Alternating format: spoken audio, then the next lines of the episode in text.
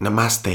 Je středa 20. února 2019 a 25. epizoda Honza Cavalier podcast pracovním názvem Kryžánku vyzivatel je tady. Stejně jako před týdnem, i ten dnešní host je nesmírně relevantní a aktuální. Z těch mladých, opravdu dobrých kulturistů je tenhle chlap reprezentantem old school přístupu. Kulturistika je pro něj sport. Věnuje se jí poctivě a zodpovědně což potvrzují jeho výsledky a úspěchy. Těch dosahuje i v případě, že závodí proti geneticky obdařenějším závodníkům. Tohodle kulturistu nikdy neporazíš kvůli tomu, že by si to odřel víc. Honza Turek si to totiž odmaká ještě víc než ty. A v tom ho mám strašně moc rád a jsem moc rád, že je mým dnešním hostem. Honza Cavalier podcast můžeš poslouchat na mobilu i na počítači. Pokud jdeš přes YouTube, dej mi prosím odebírat, abys nezmeškal, nezmeškala, žádný vynikající rozhovor se skvělými kulturisty. Na mobilu mě jako Honza Cavalier Podcast nalezneš na Spotify,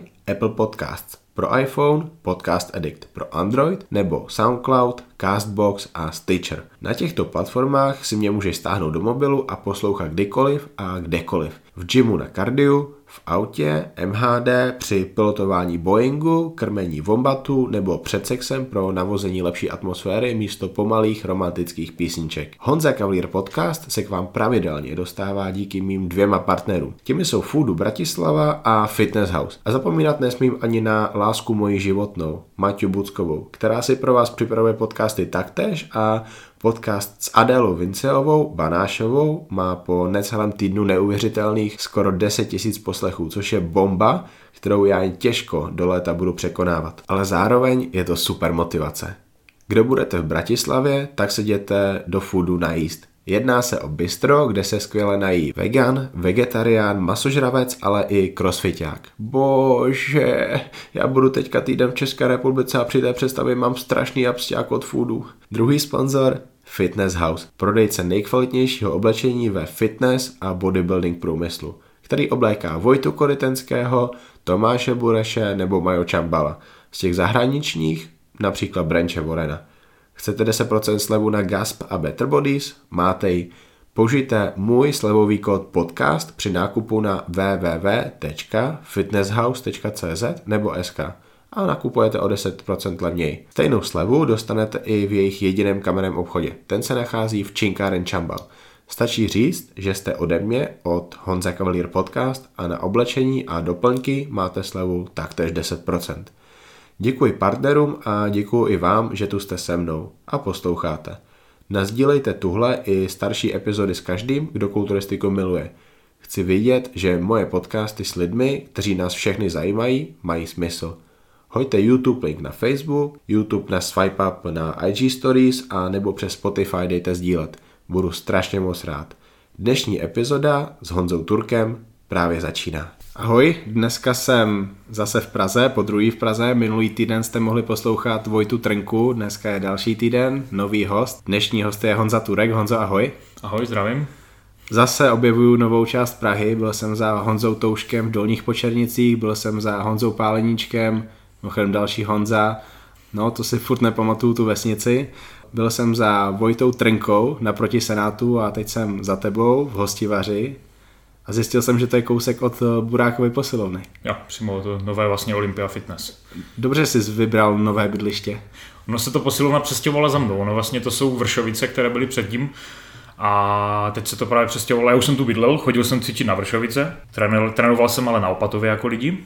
A náhodou se to tady prostě, já jsem to ani nevěděl, že se to bude stěhovat. Náhodou se to přestěhovalo tady právě přímo naproti. To, úplně, to, úplně je takový, jako. to je takový trenérský sen, když máš super, no. posilovnu naproti. Adela Ondrojevičová to má úplně stejně. Ta má ja? City Fitness, trénuje v Petržalce, jenom se jde dolů naproti přes ulici a je v posilovně. Krása, může domů si chodit uvařit. No. Ideální. Dnešní úvod bude takový, že já se tě zeptám, kdo je Honza Turek. Ale řekni mi, kdo je Honza Turek na základě toho, co ty si dělal dneska od rána do večera. To by mě zajímalo. Kdo je Honza Turek? První ráno, když jsem vstal, tak snídaně, no. Klasika. Takže musíš ráno snídat. Takže musím ráno snídat, samozřejmě. Jsi v přípravě? Jsem v přípravě, o, jsem v o, to, o to větší důraz musí být na tu snídani. Vadí ti to, že prostě každý ráno musíš takhle snídat jako kulturista, nebo už si zvyknout? Ne, to zvyk, to vyhovuje ti to. To vyhovuje. Ty máš rychlej metabolismus. Hodně. Takže ty vyloženě asi se probudíš a máš hlad. První věc, co děláš ráno, je snídaně. Teď ještě zrovna ani ne, jsem úplně jakože, v, dá se říct, na začátku diety, takže ty sacharidy nejsou, nejsou tak nízko. Takže ještě z toho objemu jsem se jak kdyby nespamatoval z toho přežírání. Takže ještě, já spíš teď jsem v takové fázi, že je to pro mě úplně ideální. Příjem. příjem potravy, protože předtím jsem se fakt přežíral. No. Hm. Co jsi dělal dneska po snídani?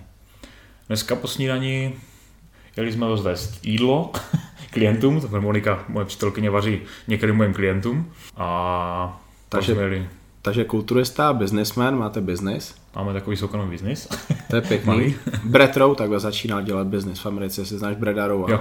Žije v Kalifornii, trénuje v Gold Gymu, hraje v reklamách a rozdělal si takový business, že měl tady tu food prep company, připravoval mm-hmm. krabičky klientům, pak už toho na něj bylo hodně, už, už se mu to nevyplatilo a taky. Takhle začínal ten business, protože věděl, že Aha. pomůže mu to. Udržel si tak navíc ty dobrý klienty, což bylo taky super. Jo. Co bylo potom? Potom bylo, jsem šel ve 12, potom bylo zase jídlo samozřejmě. Další jídlo. A pak jsem byl ve na 12 na tréninku. Dneska jsem měl prsa a záda. Cvičil jsi sám? Cvičil jsem s Davidem Bednářem, k tomu patří vlastně Klatovské kuřeci, mojemu sponzorovi, takže cvičili jsme spolu, vždycky jednou za týden spolu cvičíme. David miluje kulturistiku, miluje silový tréninky, takže s tebou se mu asi cvičí dobře A mám se spolu cvičit dobře, protože máme podobný, podobný styl. to je paráda. Co bylo dál? Co bylo dál? Pak jsem měl zase jídlo, pak jsem měl nějaké klienty, pak jsem byl na masáži, chodím pravidelně každou středu na masáž, mm-hmm. na fyzioterapii. Proč chodíš na masáže? Pomáhá ti to? Nebo Pomáhá mi to, jednak mám dost přetížené bedra pořád. Teďka, jak jsem jezdíval těžké dřepy v objemu a teď už, teď už je končí, teď už to budu ve smyslu na strojích jezdit, aby ušetřil ty záda právě. Takže hlavně záda, záda celkově chodím jako preventivně. Vždycky preventivně porovnat to tělo. Ty jídla dáváš doma nebo v posilovně, když teďka bydlíš takhle kousek? Jak to vychází? Někdy prostě, když to máme mezi klientama, že mám mezi klientem třeba půl hodiny nebo takhle, tak, tak jim samozřejmě v posilovně, ale když mám čas, hodinu i víc, tak uh, jdu domů. Jako. Co bylo dál, co bylo po klientech? Po klientech Jídlo? bylo zase jídlo, pak nějaký odpočinek, pak jsem šel na dalšího klienta a teď jsme tady. Teď jsi tady doma s přítelkyní, čekáte miminko, Ano, takže jsi trenér, jsi kulturista, jsi businessman, jsi velký jedlík a ještě k tomu jsi super přítel, který bude tátou. přesně tak. Jak se ti líbí tvůj současný život? Jo, super, jsem tady spokojený v Praze. Bydlím tady vlastně, jsme tady tři roky. Tři roky jsem v Praze, jinak jsem původně z Moravy. Tak z Moravy se přestěhoval, to je celkem velká změna, ale kde jsi bydlel předtím konkrétně? Šanov u Nového Jíčina, je to vlastně kousek před Ostravou. Tam mají, tam mají uh, Rumcajze? Ne, to je Jíčin uh, v Česku tady, Aha. Tady v Čechách. Ale na, na Moravě je, právě Nový Jíčin. Aha, máte tam taky nějakého svého vousáče slavného? Ne, to asi tam nic takového není. Takže kulturistika ti pomohla v tom, že ty teďka žiješ v Praze a máš tady takový hodně dobrý život, blízko posilovny s přítelkyní, Přesně tak. čekáte na to, že se vám rozroste rodina, No, ano, takže současný život dobrý a ty můžeš dělat to, co tě baví. přesně tak. Jak ses dostal k tomu, že tě tady to baví? Jaký byly tvoje začátky s kulturistikou? Začátky s kulturistikou začínal jsem vlastně na, na střední škole, nebo na učňáku, já jsem vyučený nástrojař, takže strojař. A bylo vlastně v 15. V 15 jsem začínal cvičit, chodili jsme s klukama, s klu- kluci vlastně, co ze třídy, co jsem s nimi začal chodit na střední, tak uh, mi přemluvili, začal jsem s- nima, s nima cvičit. A myslím si, že jsem jediný, kdo u toho zůstal z nich. A já jsem vždycky byl takový, že já když jsem cokoliv, cokoliv dělal, tak vždycky naplno.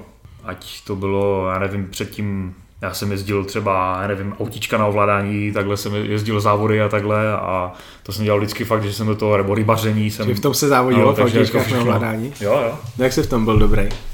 Moc ne, jako to, to zase nebylo, já jsem nebyl, nebyl, neměl tolik peněz, abych chodil tak často na závody, tam taky je to, že se musí, musí jezdit, aby ten člověk uměl jezdit. Byly vlastně uh, benzinové autíčka, takže to nebyly jako elektrické, ale na benzín. Jak byly asi veliký? Jako Jedna talíř? osmi to bylo, takže to bylo 30 Zajímavé. cm. No. To jsou pěkný kousky. 50 no. to jezdilo tak? To je víc. Teď teda jsem byl terénní a no to se i 70 udělalo. Wow. Takže s tím se taky muselo umět, takže jo, ale jako dával jsem do toho taky všechno. Tebe znám z těch českých kulturistů jako toho, který má vážně rád silový tréninky. Fakt, když chodíš do vah a je ten mindset při tréninku je takový, že ty do toho musíš dát všechno a víš, že třeba v tu chvíli to znamená jít hodně těžký váhy, ze kterých by se normální člověk posral. I ty si třeba někdy vystrašený z těch těžkých dřepů, je to tak? Určitě, mám vždycky, jak vidím, jak je to naložené, tak z toho mám strach, to je, to je jasné. No. Kolikrát lepší nevidět, kolik tam je naloženo. Ale jo, já prostě tréninky, do tréninku všechno. Prostě já, když jdu trénink na půl, tak no spíš nejezdím tréninky na půl, já to neumím, takže Měl jsi to takhle vždycky, když jsi začínal? Jo, vždycky jsme byli, vždycky jsme od začátku jeli naplno právě.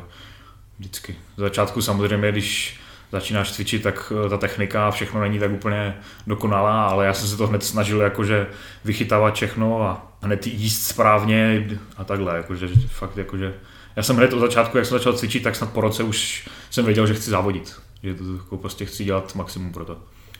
Od začátku si věděl, že je potřeba jíst, stejně tak jako tvrdě trénovat? První rok uh, asi ne, první rok se tomu tak, jsem se tomu tak nevěnoval, tomu jídlu. Tréninku jo, ale jídlu, jídlu asi tolik ne.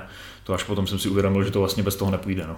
Jak jsi to uvědomil? Někde jsi si něco přečet, někdo ti něco řekl posilovně? Přečet určitě, svět kulturistiky, Muscle Fitness a tohle se četlo, takže jsme kopírovali tréninky a takhle, že? Takže trenérů tenkrát ještě nebylo tolik, jako dneska, že nebylo tolik se kde zeptat. Hlavně nebylo pořád někdo, kdo by, kdo by mě připravil na závody, nikdo nechtěl. Asi, když jsem tam v posilovně, kde jsme začínali, tak jsem chtěl, aby mi někdo pomohl jako kdyby v té přípravě, co to obnáší a nikdo nechtěl, nikdo s tím nechtěl ztrácet čas a takhle, takže Kolik máš aktuálně kilo? 124, 125? teď mám 123, Skoro přesně jsem to odhad. Když jsi začínal, kolik jsi měl kilo na té střední škole? Kolem 70, 70. 72, něco takového, no. Takže jsem u- nebyl nikdy nějak, jako nějak od, že by byl od přírody veliký, to ne. Jako. Si pamatuju jeden z mých prvních rozhovorů s profesionálním kulturistou. To byl Andrew Hudson, kulturista z Jižní Afriky. A u něj bylo úžasné to, že on zdvojnásobil svoji hmotnost oproti tomu, na čem on začínal. On začínal na 55 kg a na soutěži měl 110 kg. A ty už si skoro taky na tom dvojnásobku s tím, že těch 70 kg taky určitě nebyla nějaká soutěžní forma. No, a těch svalů tam třeba bylo 60 kg a teď zase 123 kg, velice dobrá forma.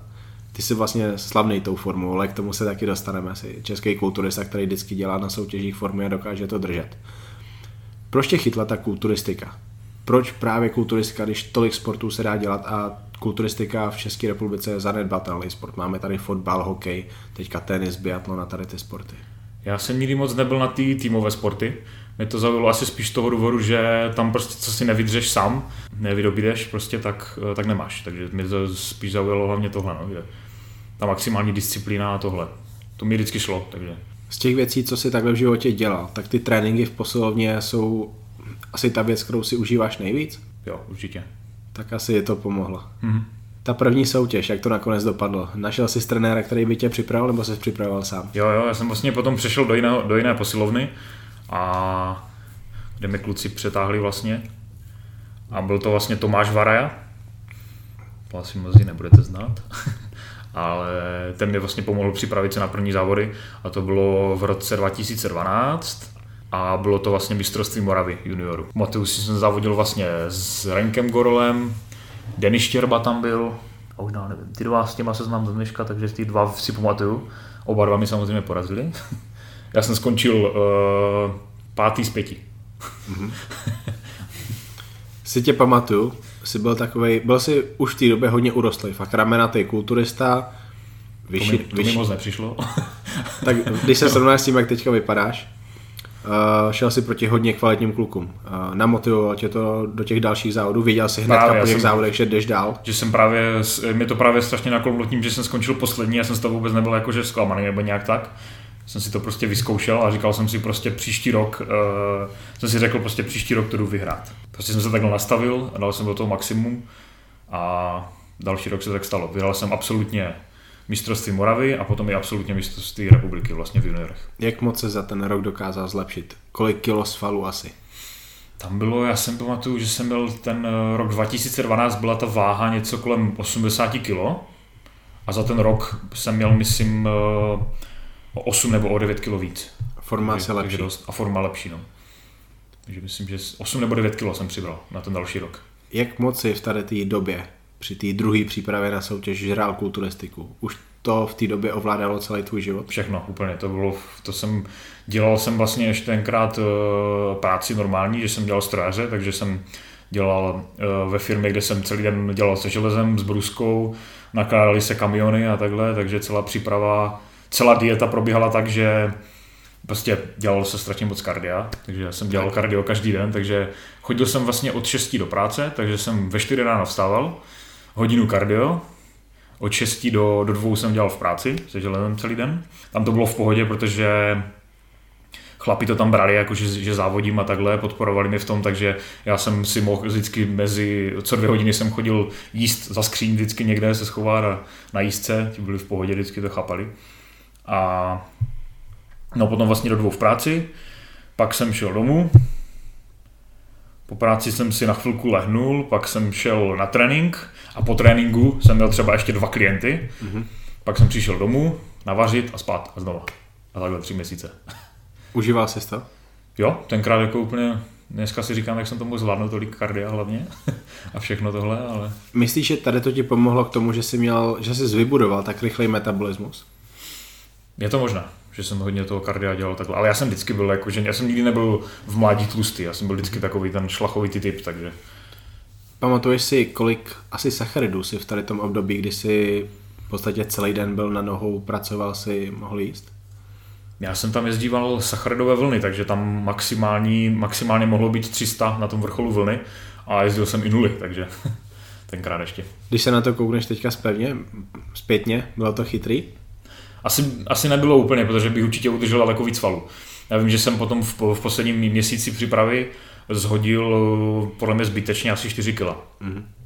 Že jsem mohl, mohl jít klidně v té formě už na podium, takže bych měl víc na tom podium. Takže výsledek té další sezóny, té druhé sezóny byl jaký? Té druhé, té druhé sezóny, eh, tě, té 2.13? Ano. Tam byl výsledek super, jsem vyhrál vlastně absolutně, jak říkám, absolutně Moravu v juniorech i absolutně mistrovství republiky. Takže Uvažoval jsi, že zkusíš další závody hnedka potom? Bylo tam, nabízelo se tam, vím, že mi tam eh, tenkrát, myslím, eh, Vláďa Pajíč nabízel, že bych mohl na, na Arnold Classic do junioru ale nakonec to nějak nedopadlo, protože jsem byl, myslím, do klasické kulturistiky a to jsem nechtěl, to už si nepamatuju přesně, jak to bylo. To nevím, to už si nepamatuju, ale, ale nešel jsem nakonec už další. Pak byl 2014, ten si tuším vynechal. Ten jsem vynechal, protože s tím vlastně, protože ten rok 2013 pro mě byl poslední rok v juniorech, mm-hmm. takže prostě do mužů jsem potřeboval přibrat. Bylo to z tvojí hlavy vynechat tu sezonu, nebo ti někdo poradil? To jsme se s trenérem rozhodli takhle. V té době vlastně, tě trénoval... To mě trénoval Honza Sobislav z Karvina. Hmm. Proč vlastně mě připravil na to na rok 2013. Hmm. Proč jsi změnil trenéra? Proč jsem změnil trenéra? Potřeboval jsem se posunout dál zase nějak, jakože tam uh, měl větší vědomosti a takhle, hmm. takže hlavně proto, no. Jak dobrý trenér byl ten uh, pan Soběslav? Jo, jakože na, připravili jsme to dobře, takže, takže myslím, že dobré. Jako. Ale tam to bylo taky takové hodně, že já jsem si i vlastně hodně věcí dělal za vlastní iniciativy. Hmm. Takže jakože jsem si přidával tréninky a kardio a takhle, takže Protože jsem si to řídil docela sám. No. Ten výsledek, který jste pak udělali, ten byl vlastně fantastický, ten nejlepší, super, jaký no. si mohl udělat hmm v té době. Jaký byl ten další myšlenkový pochod? Jak se rozhodoval, jak budeš plánovat dál tu svoji sportovní kariéru? Protože teď už si byl kulturista, který je považovaný za někoho, kdo asi bude úspěšný, protože vyhrát absolutně juniory, to znamená, že i v chlapech bys měl nějakým způsobem být úspěšný. Jo. Tam, jak jsme říkali, tam jsem dal vlastně rok pauzu a chtěl jsem prostě jít do mužů a postupovat dál, takže hlavní, hlavní cíl byl přibrat a zavodil jsem vlastně v roce 2015 až a tam jsem závodil vlastně na Mozolány. To bylo v Žilíně ještě tenkrát. Tak to ne, bylo v Žilíně to bylo? 2000... Teďka nepamatuju, 15? 2015 bylo v Bratislavě. V Bratislavě. Mhm. Je to možné, já už si nepamatuju, co to bylo za město. 2015 bylo v Bratislavě, byla to, byla to zajímavá soutěž. Byla to velká hala a i Milan Obořil tam závodil. Tak, já tomu říkám Akropolis, ale ono se to jmenuje jinak. Vím, vím přesně, kde to je v Bratislavě, protože tam hmm. bydlím, jezdím často okolo. Uh, pamatuju si tu soutěž, bylo to, bylo to taky, myslím, na dva dny, závodili tam profíci. Mm-hmm. Marian Čambal tam závodil, skončil třetí, myslím, to byla jeho první sezóna v profíkách, první závody. Uh, závodil tam Josef Nať? Nepamatuji Myslím si, že jo. To byla možná ta sezóna, mm-hmm. kdy byl on hodně dobrý. Jo. To byla těžká soutěž, kde vstoupit Tam mezi byla chlapy. velká konkurence. Fakt, jakože.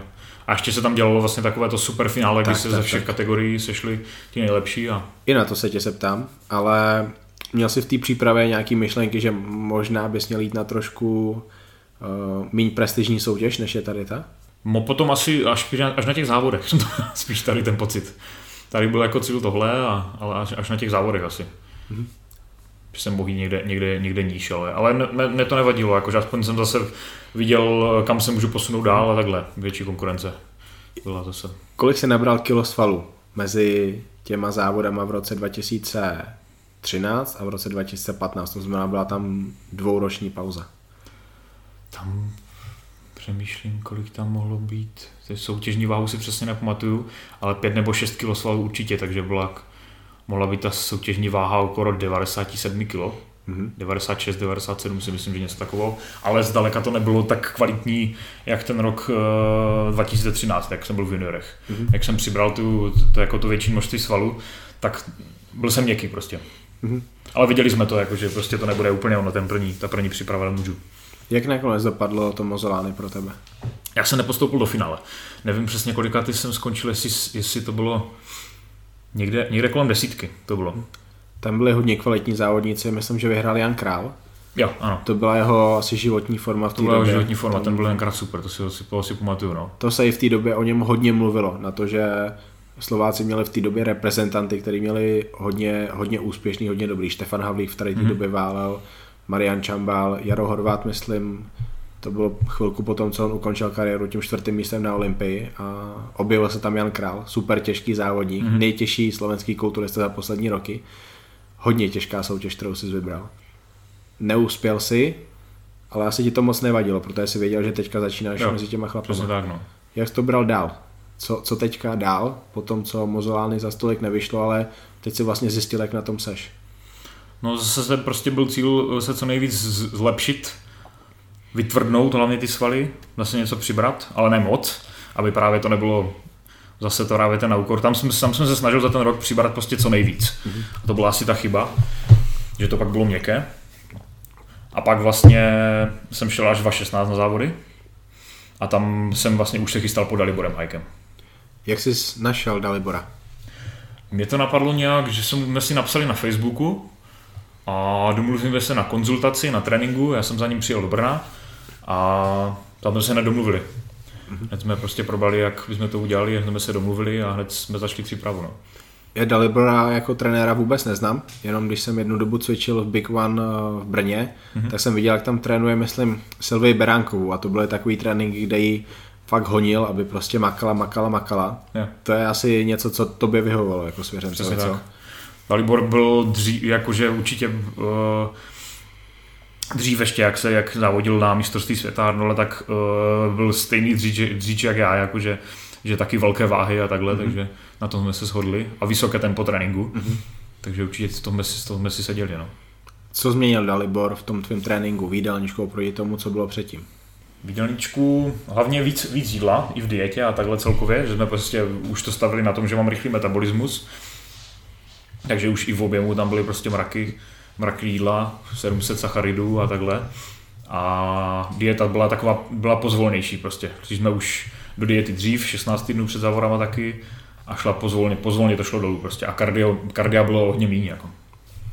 Co je lepší? Delší, pozvolnější dieta, anebo nějaká 12-10 týdní, týdenní, která je logicky trošku, trošku tvrdší? Co je pro tebe lepší? Určitě ta pozvolnější. Pozvolně ubírat, abych udržel tu váhu. Takové to sražení rychle sacharidů a honění kardiem, to na tom já zhodím. To, to jsem si osvědčil to rok 2013, že prostě to, to pro mě není. Mm-hmm. Že já musím pozvolna.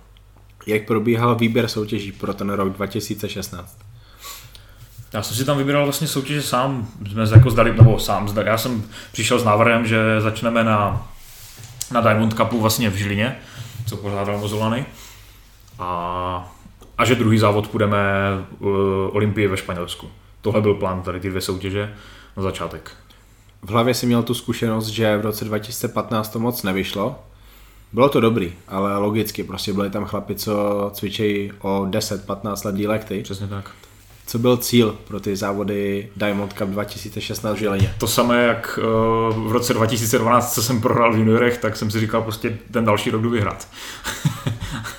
Takže prostě jsem do toho dával všechno a, a taky se tak zase stalo. No. Měl jsi fakt v hlavě, že vyhraješ, že, že jdeš vyhrát? Nebo že prostě budu co nejlepší? Prostě budu, budu co nejlepší. Jakože, jako samozřejmě ne, uh, nikdy jsem neříkal, jdu vyhrát nebo něco takového, to jsem jako nikdy ne, jako takový ne, nebyl, že jsem to ne, ne, to, ale v sobě jsem to měl samozřejmě, že, že prostě chci vyhrát a že chci být co nejlepší a, ale počítal jsem s tím, že tam můžou přijít lepší samozřejmě. Ale já jsem si říkal prostě já do toho ze svého musím dát to nejvíc, co jde abych udržel co nejvíc a hlavně přijít co nejvíc kvalitní. Já jsem tak, zase jsem věděl, že nemůžu stavit na tom, že tam budu největší.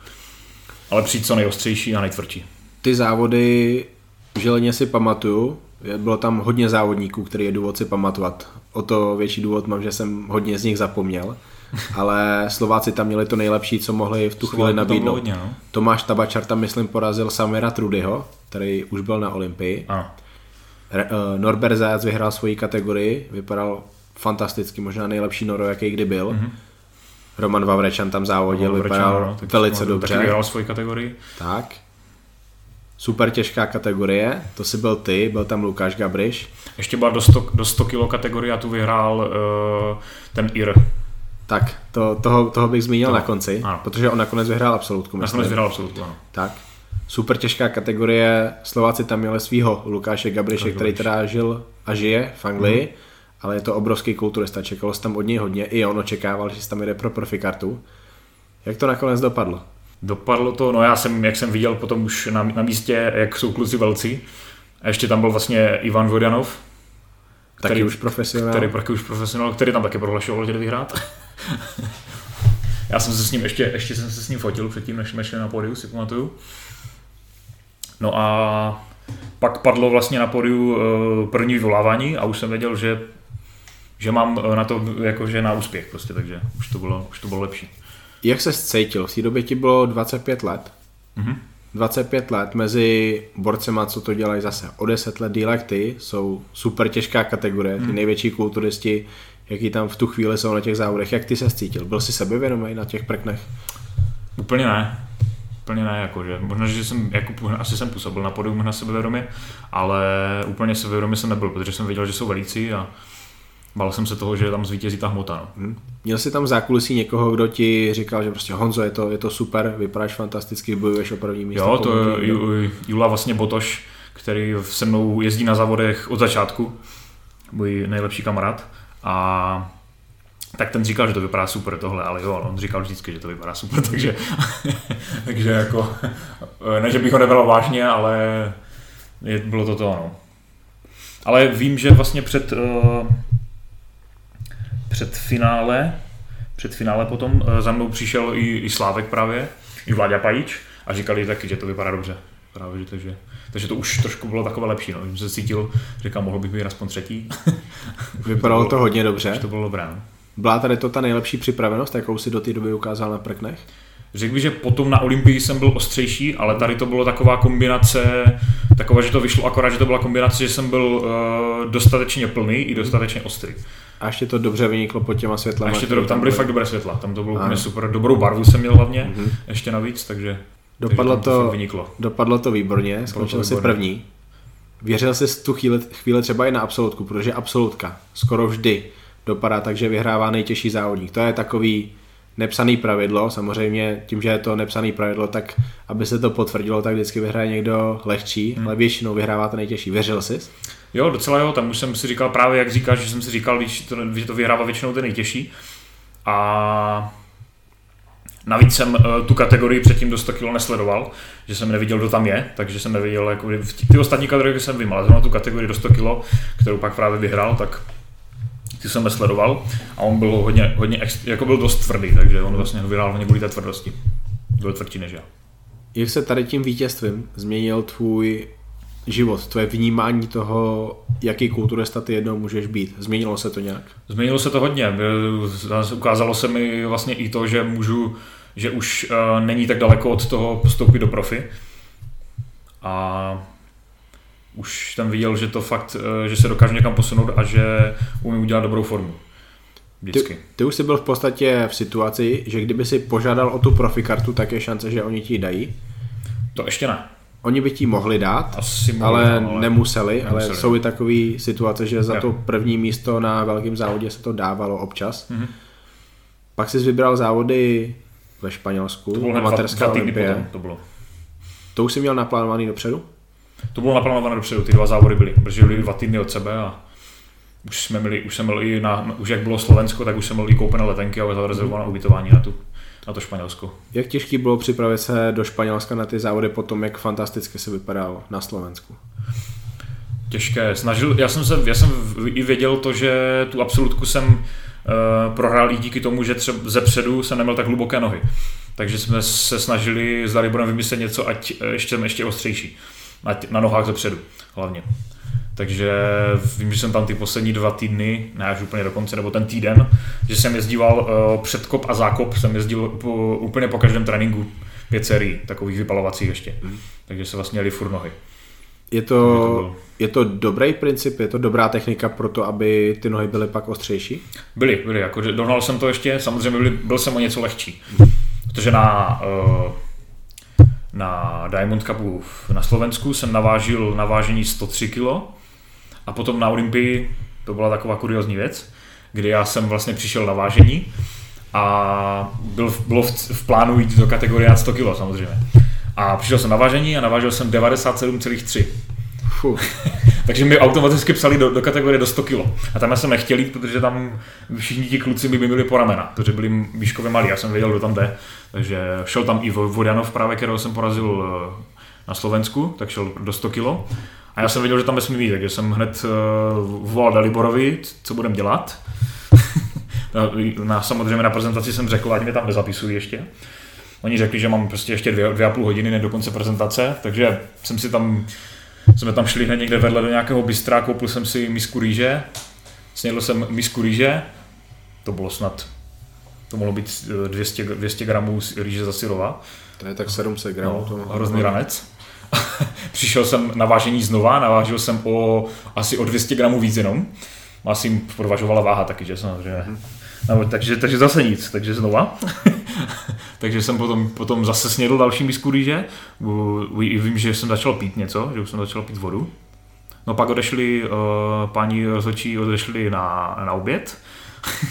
takže já jsem tam celou dobu pře- přešlapoval, držel jsem to, ať nemusím jít na záchod. Pak jsem přišel, eh, pak přišli zpátky, stoupil jsem na váhu a navažil jsem 100,1. Bylo to Takže, tak. takže bylo to tam nad 100 kg. Já si myslím, že jsem byl pr- první člověk, který se dožíral do kategorie. Jako.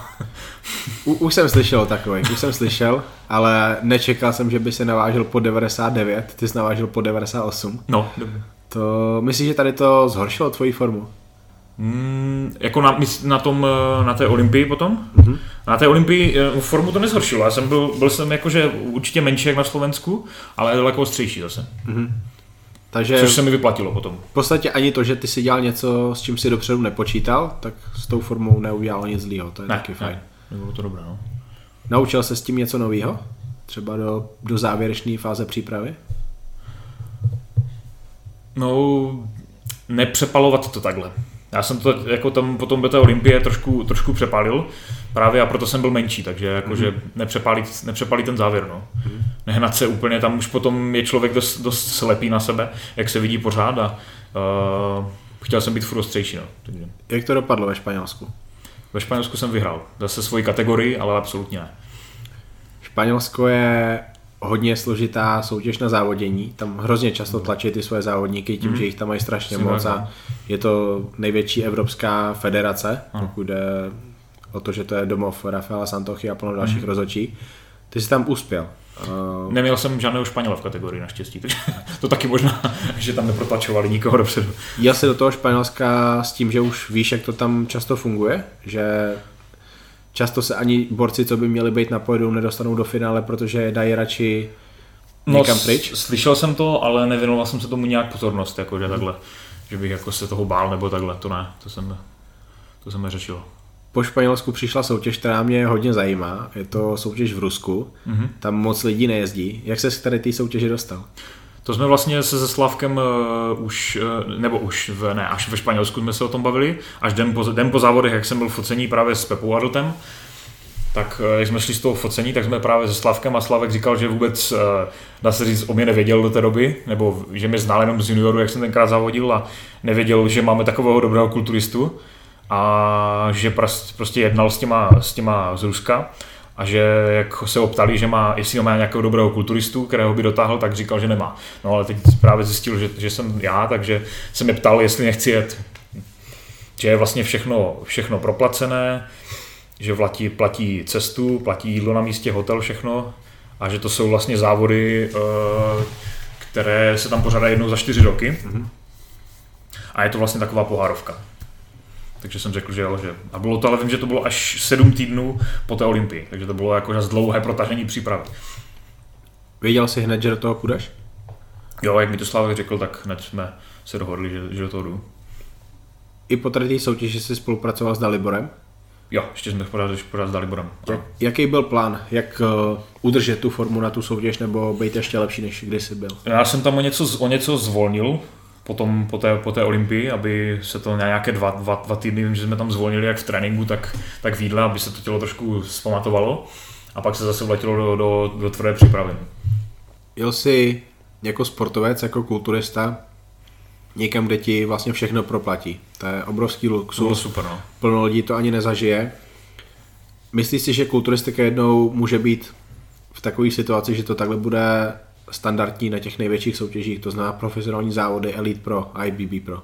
Líbilo by se ti to? No bylo by to super, doufám, že se to tak jednou, jednou někdy dostane, jakože i aby ta kulturistika se jak kdyby byla víc populární, než, než je teď. No. Chovali se k vám v Rusku jako k profesionálním sportovcům? Já jsem se tam právě připadal úplně jako profík právě, to byl prostě šílený zážitek. Oni pro nás přijeli na letiště, holky, které vlastně byla tam se mnou ještě uh, Adela Storzerová, závodila v bikinách a Eva Havelková. Těm donesli kytíce na letiště, takže nás vyzvedávali, přijeli si pro nás uh, Mercedesem na letiště, dovezli nás až na hotel. Jak se cítil v tu chvíli? Super, jako říkám, jak profík. že to byly takové, to jsem nikdy nezažil předtím. No. Závodilo se tě na nějakých závodech líp, jak tady? Asi ne, tady byly asi nejlepší podmínky takhle, jako celkově. Velice zajímavé. Hmm. Tam bylo jídlo, všechno. My jsme měli v, dole v restauraci, jsme si mohli uh, kdykoliv přijít na jídlo, bylo tam připravené kuřecí maso, nesolené všechno, vajíčka, bílky udělané zvlášť, líže, brambory, všechno prostě, co bylo, co bylo potřeba. A byly tam i plastové krabičky, do jsme si to mohli dát a dali si to na led, do ledničky na pokoj. Takže úplně bomba. Vzpomínáš někdy takhle na tady ty závody? Jo, to bylo super. Hlavně tam byly super parta, takže prostě bylo to celkově, celkově to byla bomba. Co tam bylo za soupeře v tvojí kategorii? No nejtěžší sou, soupeř byl uh, vlastně Kulajev, mm-hmm. který vlastně vyhrál nedávno, nedávno předtím, nebo jak dlouho to bylo předtím Arnold Classic, takže on už byl jako profesionál, dá se říct, akorát, že ještě nepřestoupil. To jsem věděl, že prostě to je, že je obrovský. Nevím, kolik on vážil ani. Nevím, kolik tam mohl mít váhu, my jsme se tam, myslím, ani nevážili. Ne, tam byla vlastně jenom jedna, jedna kulturistická kategorie. Mm-hmm. Tam byla tak vlastně prostě jenom, jenom velcí, takže tam mm-hmm. prostě se neřešila váha. Ale už na prezentaci jsem ho viděl, na prezentaci jsme pozovali pro, pro, pro fotografii, takže tam jsem je viděl všechny a všichni byli velicí. No. Tak by to taky mělo být. Fanoušci by už před tou soutěží měli vidět, jak každý vypadá, se můžou, hmm. můžou těšit ještě o něco. Bylo tam plno fotografů, takže nás, takže nás fotili už nenatřené barvou nic, jako jak jsme prostě byli na, na prezentaci. No. Igor Kopček tam byl? Igor Kopček tam nebyl. Nebyl? Škoda. Tam ze Slováku nebyl nikdo. Uh, kvůli fotkám, víš, myslím. Jo, takhle. Že, mm. že bych se podíval. Ne, ne, ne. Ještě nějaký soupeře si pamatuješ? Byl tam uh, od Kivika, z toho si pamatuju. Mm-hmm. Je super, já si pamatuju snad ještě závod, on závodí všude úplně, takže... Tak má hrozně moc Kivika si prostě, ten je fakt všude, takže... A on je hrozně v pohodě hlavně. Že s ním je sranda. Jak to dopadlo v tom Rusku? Čtvrtý jsem skončil. To je hodně dobrý výsledek, jdeš do Ruska. Jo, bylo to super. Já jsem tam, tam to ani nebylo takové, že mě tam ani, eh, ne, že nezajímal ten výsledek, ale nebral jsem to tak vážně, nebo nebral jsem tak vážně, bral jsem to jako výlet a takhle, jako zkušenost. Takže jsem tam úplně se nehnal za nějakým výsledkem, říkám, nejel jsem tam s tím, že jdu vyhrát, protože jsem to mhm. věděl, že to nepůjde v Rusku, to je jasné. Ty máš z toho Ruska víc zážitků, vyprávěli jsme, než jsme začali nahrávat. Jaký to jsou zážitky ještě? Hlavně, nebo zážitků, nej, nej, nejšílenější úplně byla, byla cesta tam, Pro mě teda aspoň, pro mě bylo strašně zlé. Ono to je vlastně, se musí letět odsud uh, do Moskvy, tam je přestup, tři hodiny se tam čeká na letadlo a my jsme se šli podívat na Rudé náměstí. Takže to bylo, Slávek ten mi musel skoro táhnout za sebou, oni šli vždycky přede mnou všichni a já jsem se za, ním, za nima táhl, táhl pomalu, protože jsem byl fakt strašně vyřízený, strašně bylo zle. To si pamatuju, to byla hrůza, jako ta cesta tam fakt. A potom se letí vlastně z Moskvy 7, 7,5 hodiny na, ten, na tuto Irkutsku, vlastně, kde je ten Baikal. Pak se člověk uvědomí, jak velký vlastně to Rusko je. No. Viděli jste jezero Baikal? Já jsem právě, oni potom jezdilo, jezdilo se, protože ten soutěž byla na dva dny. V sobotu bylo semifinále, v neděli finále. Takže se vždycky, jak se odzávodilo v sobotu, tak se jelo na výlet. Všichni jeli, jeli se podívat na to a tohle, ale já jsem byl fakt tak vyřízený už, protože jsem byl dlouho v přípravě, že já jsem zůstával na, na hotelu. Mm-hmm. Pak mi to zpětně štvalo, že jsem to neviděl, ale, ale jako fakt jsem nebyl schopný. Já jsem byl maximálně schopný jít někde ven se tam projít. Bylo teplo, tam bylo 25 stupňů, nebo 30, tam bylo zrovna léto, takže a tam v, zim, v zimě tam mají v zimě tam stejnou zimu, jako když je teplo. No, minus 30. Tam je to... Takže, to, takže oni jezdili na, na ty výlety, byli i na té škole právě. To mě, to mě zajímalo potom, já jsem to viděl akorát v nějakém uh, prospektu, co jsme dostali. To povídej určitě, to nás Tam zajímá. právě přímo ten, uh, ten pořadatel těch závodů, tak má přímo svoji, svoji školu pro děti, co tam jsou. A má tam posilovnu. A v té posilovně jsou zmenšené stroje. Normálně Hammer Strange stroje, ale prostě zmenšené jednou tolik, dá se říct, a udělané pro děti. Takže super, jakože. Zajímavé hrozně. To se podle mě nikde nevidí jako tohle. Ty jsi začal sezónu koncem května, pokračoval si v červnu, tady ty závody byly teda v srpnu. V červenci. To byl červenec, myslím. Červenec. Člověk by čekal, že už tu přípravu ukončíš. No, já jsem to taky čekal. ty si neukončil, proč ne? No tam já, my jsme si uh, se Slavkem tenkrát řekli, jako že, že bych měli ještě, ještě zkusit další soutěže, že když už takhle uh, závodím, tak uh, že se toho využije toho roku a zviditelním se. Že prostě se dostanu do, víc do podvědomí. Jak lidem, tak rozhočím. A to se podařilo, takže se jelo dál. Vlastně další, další soutěž uh, byla... Rakousko. Bylo to Rakousko. To bylo vlastně Austria Cup, se to jmenuje. Mm. Tam jsem vlastně závodil i, teď si na to vzpomínám, jsme tam vynechali jednu soutěž mm. v roce 2015, to byla druhá soutěž na Austria Cupu. Já mm-hmm. jsem zavodil na Bozolany a pak ještě, uh, tak ještě v Rakousku. Si vlastně, Teď jsem si na to vzpomněl. Si vlastně v podstatě pokračoval a zavodil si ještě v září v Rakousku. Jo. Taky zajímavé. Si v podstatě no. šel zase dvě sezóny za sebou, že jaro mm. a podzim. Jo. Na to jsem úplně zapomněl. Teď no. si vzpomínám na to, teď jsem no, taky na to zapomněl, teď jsem si na to vzpomněl. No a teď jsem byl vlastně po druhé na tom stejném místě. Vracel ses tam rád? Hmm, věděl jsem, že tam vládne určitá nějaká politika, ale chtěl jsem, jak kdyby uh, pak byl v plánu Arnold Classic a já jsem si chtěl předtím ještě takový, uh, takový zkušební závod dát ještě, jako kdyby na tu podzimní sezonu vlastně. Takže, ale viděl jsem, že tam to moc nepůjde, protože tam vždycky vládla, v Rakousku vždycky vládla politika jejich. Wolfgang se jmenuje. Wolfgang, Wolfgang. Jo, Schauber, ano, víme. Proč říkáme tady to jméno? protože o, všichni věděli tam tenkrát, že neměl vyhrát, protože nebyl úplně, on, on podle mě byl hlavně uh, v přípravě na Evels, kde potom měl skvělou formu. Wolfgangův syn? Ano, tak toho myslím právě, ten Aha, tam závodil. Wolfgang je jeho otec právě, to je ten Aha, prezident jo, federace. Jo, tak ten jeho syn vlastně, tak. tak, tak. Říká, že se chystal na Evels a podle mě tady byl ještě na začátku diety nebo v objemu a prostě neměl takovou formu podle mě a vyhrál. Za ním byl vlastně Peťa Šidlo a pak jsem byl já, já jsem byl třetí. Myslíš si, že jsi měl vyhrát ty závody? Vyhrát, já si myslím, že to mělo, mělo být mezi náma, jako mezi Peťou Šidlem a mnou. No. Mm-hmm. Ale Peťa Šidlo byl, jako, dá se říct, eh, na začátku přípravy, takže on, eh, já jsem byl už unavený, tam už na, na mě už tam šlo znát uh, ty svaly, že už nebyly tak tvrdé a nebyl jsem, nevydržel jsem ani takovou velikost, mm-hmm. už jsem byl unavený za ten rok, takže tam to bylo mezi námi a podle mě měl vyhrát Peťa Šidlo. Mm-hmm. A pak si přece jenom pokračoval na ten Arnold Classic, tam to dopadlo jak? Na Arnold Classic jsem nepostoupil do finále. Tam už to dopadlo, tam už jsem viděl, jakože už jsme tam dojeli, ale tam, tam prostě uh, z, z, hlavní, kdo mě přemluvil, byl Slavek, ale já jsem za to rád, že mě přemluvil. A jdu závodit dál. Asi se hodně naučil o svém těle. Právě, že jsem se hodně naučil a, a zjistil jsem, co to tělo vydrží a jak prostě každá, každá ta, ta super kompenzace před každýma závodama byla úplně jiná a hodně jsem se naučil, jak to tělo funguje. Takže Že bych toho litoval, že jsem byl, to ne, i když ty výsledky nebyly. V téhle době jsi stále spolupracoval s Daliborem. Jo, to bylo ještě pořád s Daliborem. Jak se on koukal na tady tu šňůru závodu? Ne, ne, nekoukal se na to negativně, on taky právě říkal, že se zviditelným a tohle. A už když jsme přišli na, já si pamatuju, jak eh, jsme vystáli prezentaci, to znáte určitě, co jste byli na amatérech eh, na Arnoldu, tak prezentace trvá asi 5 až 6 hodin, než vy stojíte frontu. Strašné. A už tam, jak jsem přicházel, tak všichni ti rozhočí uh, už mi zdravili Turek, už všichni věděli, kdo jsem. všichni věděli, že to je ten blázen, co zavodí celý rok.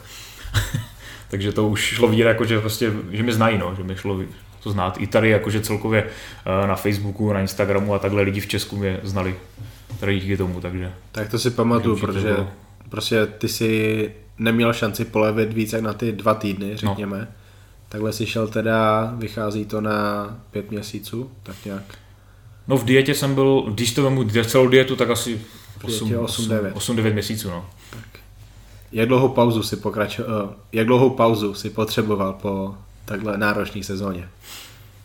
No, ještě tam bylo v plánu Evels, mm-hmm. které bylo týden potom, ale to už fakt nešlo, to jsem vím, že jsem se vrátil do Prahy a to už tam jsem byl jako divák jenom, mm-hmm. takže tam, tam už fakt mi přestali, ne, ne že fungovat, ale už prostě věděl jsem, že neodvodím už znova ani mm-hmm. nic, že už to nepůjde, takže tam jsem od, odpočíval. Ještě se nebudu ptát eh, na tu pauzu, ale zajímá mě, jak se na tom byl po takhle dlouhé sezóně zdravotně. Relativně dobře, jakože první určitě, určitě jsem byl zalitý po těch závodech, potom jak jsem začal pít a všechno, tak hodně jako to tělo reagovalo, že jsem se zalil vodou, bolely mi záda a všechno, takže to hmm. natlakovaný celý. Ale pak jsem se z toho dostal, byl jsem i na testech zdravotních, jakože se týče krve a takhle hmm. a všechno bylo v pohodě, jako po nějaké době, po nějakých dvou měsících po těch závodech jsem byl a co, jsem si odpočinul. Co metabolismus? Byl po soutěži jiný, než na který jsi byl zvyklý? No už uh, dá se říct, že jsem se ne, uh, v objemu přestal zalívat. Mm-hmm. Začal, přestal jsem v objemu nabírat tolik vody, mm-hmm. bych řekl, takže nedrží mi tělo tolik vodu. Takže si tvoje tělo je jakoby zvyklo na to nižší procento tuku, mm-hmm. řekněme. A zůstává tak. A pro tebe je vlastně teďka lehčí držet to nižší procento tuku, než by třeba bylo před třema rokama. Jo, dá se říct, že ano. Velice zajímavé. Já jsem se vždycky myslel, že to takhle funguje, mm. nějakým způsobem pozoruju, že to tak je, mm. protože vždycky lidem říkám, že ty potřebuješ jednou vyrýsovat jo, jo, to a to by se změní to nastavení tvýho těla, no, že pro tělo je nej, nejpřirozenější držet to, jak vypadalo v pubertě, mm-hmm. a ty, ty to pak můžeš změnit tím, že to vyrýsuješ a nějakou dobu podržíš mm-hmm. a pak pro, tebe, pak pro tebe je lehčí to udržet. Tím to nastavíš potom, no. Tak. Takže pak byla nějaká pauza, potřeboval si ji i třeba psychicky? Psychicky ani ne, to, pro mě to bylo takové, pro mě, bylo, pro mě nezávodit na tom Evels bylo hrozně těžké protože jsem fakt ještě, ještě chtěl na tom Evels závodit a je to takové, činí to znají, skončí, najednou nemáte cíl, jako kdyby takový blízký, protože jsem byl celý rok zvyklý na to, že další závody, další závody, najednou nebyl cíl. Ale rychle jsem se z toho dostal, měsíc a v pohodě a už jako jsem zase myslel do budoucna. Odpočinul jsem si a... To, že nemáš cíl po soutěži, to hodně slyším od těch kulturistů a je to taková problémová vlastnost, Můžu zmínit Milana Kince. Milan Kince, jakmile dozávodil, tak on v podstatě úplně přestal cvičit. Nebavilo ho cvičit, dokud neřešil nějakou přípravu na další soutěž. A když nebyla ta příprava na nějakou další soutěž, tak on strašně dlouho necvičil. Roman Fritz, ten to řeší tak, že je v přípravě celý rok, ale i když nemá tu motivaci, když se na nic netěší, tak on v podstatě nemá důvod se nějakým způsobem zlepšovat. Takhle je víc kulturistů, který bych mohl zmínit a jim tady ta nechuť, protože nemají tu motivaci, způsobí, že oni se nezlepšují, ale to není tvůj případ. To zase ne, to, to je jako, že bych takhle úplně, že bych přestal cvičit, to ne, to mi nehrozí. Tak tady, tady... A nebo že bych přestal uh, dodržovat jídlo nebo něco takového, to ne. Tady hodně asi pomáhá ta tvoje dravost, to, že ty si fakt ty tréninky užíváš a asi když nemáš vyloženě tu dietu, hmm. máš víc energie, tak prostě o to víc to nakopneš v tom tréninku a to tvoje tělo musí reagovat a zlepšovat se. Hmm. Je to tak. Jak moci v hlavě věděl, že se potřebuje zlepšit na tu sezónu 2017? Já jsem vycházel z té podzimní sezóny, která se nevydařila, i když jsem věděl, že už to bylo tím, že jsem unavený, takže, takže určitě, jako, že jsem se zase snažil, snažil se hodně, hodně posunout. Jaký byly tentokrát cíle? Tentokrát cíle byly co nejvíc soutěží vyhrát, no, určitě. A taky se to úplně nepodařilo. ne, jak to bylo v plánu. A profikarta? Šlo, šlo na tom vidět. Profikarta to, to já jsem neměl. To já jsem neměl, neměl vůbec v plánu, i když jsem věděl, že vlastně po těch výsledcích, eh, že jsem vyhrál eh, Diamond Cup v své kategorii, Olympii v své kategorii, že bych o ní mohl požádat a dostal bych ji automaticky. Mm-hmm. Ale prostě jsem se necítil ještě mezi to, abych přešel, přešel mezi ty obrovské chlapy do té uh, IFVB Pro. To si o tobě taky pamatuju. Ty jsi vždycky říkal, že já vím, že můžu, ale já se ještě necítím. Přesně tak. A plno lidí to má naopak. Oni tam nemají co dělat, ale Chcou tam mluví o ní po prvních závodech. Hmm. Možná často lidi ani nezačali cvičit, ale já bych jednou chtěl být profesionál, přitom si ještě ani neskusil to, to závodění. Hmm. Vnímal si to, že ty jsi v tady tom jiný a měl si třeba někoho, kdo měl na tebe takovýhle vliv, že ty si o tom přemýšlel hodně chytře? My jsme Dalibor uh, vlastně uh, už jak, jak jsme byli na tom Diamond Cupu a jak jsem byl před tou absolutkou, tak jsem mluvil s Daliborem po telefonu a on říkal, pokud už mi říkal, já jsem to byl z toho stejného názoru, ale on mi říkal, pokud vyhraješ absolutku, nechtěj profikartu. Zavře ti to dveře, jakože prostě je to brzo. A já jsem byl stejný názor, my jsme byli prostě stejného názoru, že prostě je potřeba v těch amatérech od závodí toho víc. A prostě i tak, já jsem měl pocit, že to prostě, že to je pro mě strašně brzo na přestup do toho profi, že si to jak kdyby nezasloužím ještě, že to je brzo. Že musím víc toho vyhrát a víc toho závodit a abych si to mohl zasloužit. No. Může za to třeba i to, že si sledoval kulturisty, jako je Marian Chambal, který toho strašně moc dokázali v amatérech a viděl si, jak oni se tam zlepšují. Jo, jo, a tak, rostou no. postupně do toho profi a jdou do toho profi až ve chvíli, až, kdy mají šanci tam uspět. Přesně tak, ano. Zajímavé. 2017, já ten rok vnímám, že je pro tebe strašně dobrý, ale mě to ovlivňuje ta vzpomínka na tu poslední soutěž, mm-hmm. ale začněme tou první. Jak si naplánoval tady tu sezónu?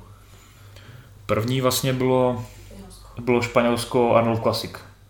Protože jsem, takže jsem šel až na, až na podzim, jsem vlastně začínal, dá se říct. Protože jsem věděl, že potřebuju po té dlouhé sezóně předchozí nějakou pauzu, mm-hmm. nějakou čas na zotavení, takže měl jsem tam docela začátkem toho roku uh, takovou volnější fázi, cílenou, abych právě si odpočinul. Mm-hmm. A stejně mi přijde, že na ten podzim to pořád bylo brzo, že jsem měl až jaro. Mm-hmm. Že to tělo prostě v té dietě, už v tom, už v tom závěru, už v té dietě jsem věděl prostě, že, že to není ono, že to tělo nereaguje tak, jak má. Že tak, jak jsem zvyklý, že to tělo reaguje v té dietě, že to prostě nešlo, nechtěli ty svaly tvrdnout, Možná, možná měsíc před závodama ta forma byla super a pak se to úplně, úplně vím, že se to úplně skazilo. A úplně nejvíce mi to skazilo právě na tom Arnold Classic uh, přes noc před závodama. Mm-hmm. Tam je to na Arnold Classic takové, že se tam musí, uh, že tam ve čtvrtek musíte být na prezentaci a nejvyšší vahové kategorie závodíš až v neděli. Takže strašně dlouhé čekání na to.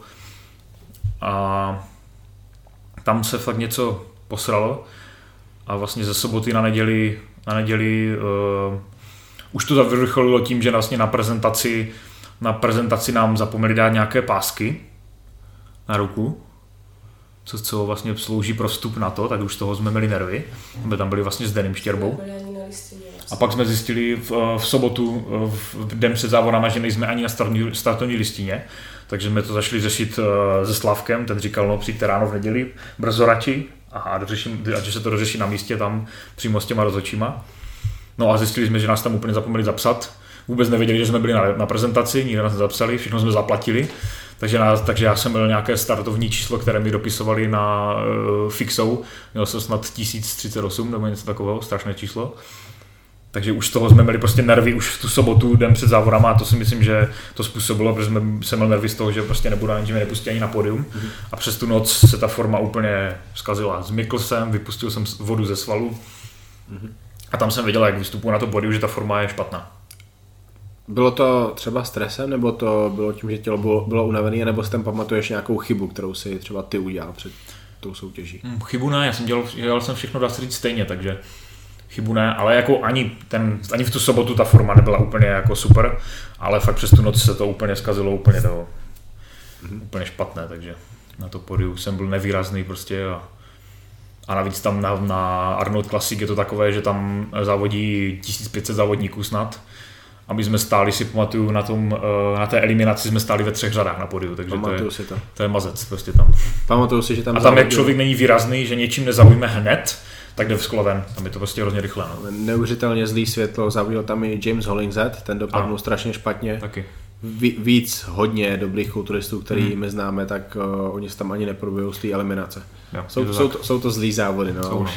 Jel bys tam ještě někdy? Ne, to bych nikomu, ani bych to nikomu nedoporučil, ten Arnold Classic. Je to taková prostě, jde to strašně rychle, oni se to snaží honit kvůli tomu, protože by se to nestihlo ani v tom časovém horizontu, co tam na to je, tolik závodníků posoudit, takže je to mazec fakt. Stalo se o týden později Evels, to, co si nedokázal v roce 2016, protože už by nebyl důvod chodit hmm. na ty závody. Takhle to byl veliký důvod. Jak to nakonec dopadlo na tom Evels? Taky špatně, za mě teda, tak tam ta forma už nešla tam, nějak to tam nereagovalo taky to tělo, nešlo to, nešlo to zlepšit, i když jsem se snažil, i přijít jakože o něco plnější zase, tak taky to tam nevyšlo ta forma, no tak se šlo dál ještě. No. Hledal jsi v té té době příčiny toho, proč to nejde? Viděl jsi, že to je třeba tím, že tělo je pořád unavený? Viděl jsem, řešil jsem to s, s více lidma, jakože tohle, uh, i s Daliborem jsme se bavili a, a viděli jsme, že to z toho, a že to je nejspíš z toho, že to prostě není, že to tam chybí, no. Ale i tak se rozhodnul pokračovat v té sezóně. Proč? Když jsi viděl, jak je tělo unavený a že ty výsledky tam nejsou. Bylo... Protože jsem, tam, protože jsem si chtěl zlepšit prostě, chtěl jsem tu formu aspoň na jedných závodech udělat a, a napravit si tu reputaci prostě. A zase, Když to, to tak co špatně si, začalo. to, co si potvrzoval v roce, v roce 2013, potom co to nevyšlo v roce 2012, hmm. to, co si ukázal v roce 2016, potom co to nevyšlo v roce 2015, tak teď si chtěl znova. Ano. To je takový to, co děláš celou svoji kariéru.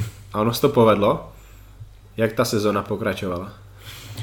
No, pam se to první, ještě jsem, ještě jsem dal mezi závod, když jsme jeli, to bylo vlastně Slovensko, Tatranský, Tatranský pohár. Tam jsme se eh, trošku, jsme neček, nečekali, jsme jeli vlastně s přítelkyní autem, dva spolu, že jsme se střídali za volantem a nějak jsme nepočítali s tím, že je to tak daleko, takže ta cesta byla úplně šílená, hlavně zpátky. A taky tam bylo, že jsme tam přijeli ráno na prezentaci, celý den jsme tam čekali, čekali na tom, na to, než se odstartuje. A taky se to do večera nějak pokazilo ta forma tam, tam doma, mm. takže to bylo takové, ale to byly takové, nebo jako byla dobrá, ale, ale, ale, ale nebyla, nebyla, do, nebyla skvělá. Nebyla taková, na kterou seš ty byla takovou, na který jsem já zvyklý. No. Mi to tam říkal, říkali právě uh, uh, ten, jak se jmenuje, fotograf Igor? od vás. Ne, ještě. Hričko. Sta, sta, Staňo. Staňa Hrička. Mi říkal taky, že, to, že na mě nevidí tu tvrdost, na kterou je mě zvyklý. Že to, tady, ne- že to tam prostě není letos. Že je vidět, že jsem unavený. No. To vím, že mi říkal. No. Ale se o tom bavili. i tak si to nevzdal, i tak si pokračoval. I tak jsem pokračoval. Co na to, co na to přítelkyně v té době? Tam mě v té době pod, pod, pod, jakože mi podporovala samozřejmě, říkala, ať, ať jdu dál. Nevím, co si myslela, jestli to říkala jenom tak, teda. Jste si byli, že? Jste si byli, to je jasné, no, to byli, no. Ale šlo vidět, že to prostě chce, no. Hm. Se bojovalo dál. Takže se bojoval dál a naplánovala se Opava. Já jsem vždycky na Opavě chtěl, na Grand Prix Pepa Opava vždycky chtěl závodit, nikdy mi to nevyšlo nějak. Ty roky nějak to nevycházelo, vždycky jsem si říkal, že to je soutěž, na které si chci zazávodit. Dřív jsem tam chodil jenom jako divák, Každý by chtěl, protože to je protože to je strašně, to má soutěž. prestižní soutěž, je to hrozně dlouho, co, to, co se to pořádá. Takže jsem tam chtěl si zazávodit a tam se ta forma konečně, konečně vydařila prostě. Jak tam to, to že se vydařila? Zkusil si třeba nějaký jednoduchý postup, nehrotili jste to nebo proč? Dělal jsem ten závěr trošku jinak, eh, víc volněji, co se týče ubírání sacharidů a přidávání sacharidů, takové ta, ta vlna. Dělala se trošku mírněji Mhm. na to tělo, protože to tělo prostě, když se to udělalo drasticky, tak nefungovalo, takže jsem to udělal, nebo udělal. Já jsem si to dělal ve smyslu, ten rok jsem si ve smyslu dělal sám. Tam jsem prostě tam z, z, vlastně Slávek, eh, ne že by mě připravoval, my jsme to spíš, eh, my jsme spolu pozovali a konzultovali jsme, chce to ještě víc stáhnout, chce to víc být plnější a takhle, tohle. Ale neřešili jsme, že by mi eh, Slávek přímo chystal, to ne. S tohle Daliborem ta spolupráce fungovala jak? Tam už jsme právě to, právě to, že já jsem se přestěhoval vlastně, to už byl rok, kdy já jsem se přestěhoval do Prahy Mhm. a ten celý rok už jsem se chystal vlastně v Praze, takže už jsem nemohl jezdit za Daliborem, takže už jsme s Daliborem vlastně se neradili tolik. Jako uh, bavili jsme se, já jsem občas za ním zajel na trénink a takhle, že jsme, jsme kamarádi dobří, takže, takže takhle, ale nebyla to taková ta komplet příprava, protože nebyl čas jezdit na to do Brna, protože jsem tady měl klienty, práci, takže, takže nebyl na to čas, takže jsem, to tady, takže jsem se chystal prakticky sám. No. V té té době už byl svět kulturistiky rozpůlený na ty dvě polkoule, jedna IBB Pro Liga NPC, Jim Menion, druhá Rafaela Santocha, IBB International, Svaz kulturistiky České Mhm. republiky. Jak ses ty díval na tady to rozpolcení? To se vlastně stalo před Opavou, to někdy bylo, když se To, tohle... to, se, to se stalo vlastně takhle- na Olympii. Na, Olympi, na Olympii vlastně, ano. Evlos ještě bylo taková Jo. poslední soutěž, kde se mohlo závodit, Mhm. ale pak už si musel vybírat. Jo, jo. No pak já to jsem ještě nebral tak vážně, já jsem začal brát vážně až vlastně před, tím, před tou opavou. Že vlastně jsem o tom začal se víc zabývat. No a zjistil jsem, že prostě to je pro mě nejlepší krok. Jít tam, jít, kdy- když se chci posunu dál. A nejlepší krok pro mě, mezi, takový mezistupeň, je pro mě právě to Elite Pro. To byla první soutěž profesionálů Open, myslím. To Milano. Milano nebyl Cancun, byl druhý? Ne. A Cancun byl Cancun byl. Cancun byl Tam závodil Dalibor Hájek. Tam zavěl Dalibor. Já jsem tam byl původně taky, ale pak nakonec jsme se rozhodli, že to je daleko, moc peněz to stálo, takže jsem jel až na to Miláno. Mhm. Takže ty se rozhodl, že po té nemoc úspěšné sezóně zkusíš absolvovat svůj profesionální debit v. Elite Pro v něčem, od čeho nikdo pořádně nevěděl, co má očekávat. Ale ty jsi do toho šel. Já jsem do toho šel hlavně kvůli tomu, protože mě strašně nakopla ta opava, kterou jsem vyhrál absolutně. To bylo fakt, jako, že tam mě to nakoplo a díky tomu jsem šel, jsem šel dál, že se prostě říkám, tam už, já už jsem viděl, uh, před, já už jsem vlastně před opavou měl tu profikartu. Mm-hmm. Už jsem viděl, že, už, že, že, ji, že ji mám, takže do toho, že ji mám schválenou. Takže ale nevěděl jsem, já jsem si říkal, mám, mám profikartu, jo, ten další rok budu závodit už tohle, ale tak opava mi kopla, takže jsem se eh, nakopl a jel jsem prostě do toho Milána závodit v tom profi. To Milano pro tebe podle mě dopadlo úplně fantasticky. Skončil si třetí. Ano. Porazil tě Muco, porazil tě Šimon Lada, ale ty si porazil taky nějaký kvalitní závodníky. Pamatuješ si jaký? Porazil jsem eh, vlastně Andreje, kterého jsem porazil i v Opavě.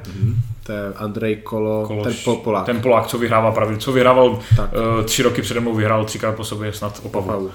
Takže ten vlastně, Ko- Kolodziuk, tak nějak. tak, tak nějak, no. Neumím polský jména říkat. Taky, taky moc mi to nejde, no. Westemajer tam byl? Pak tam byl, Westermayer tam nebyl, bylo tam plno Italů a ještě tam byl uh, Lorenzo, Louis, Tak, tak, toho ten tam vlastně byl. To je velký teďka- skalp, teďka, na který... teďka hlavně z- jedna z hvězd taky toho, Light Pro.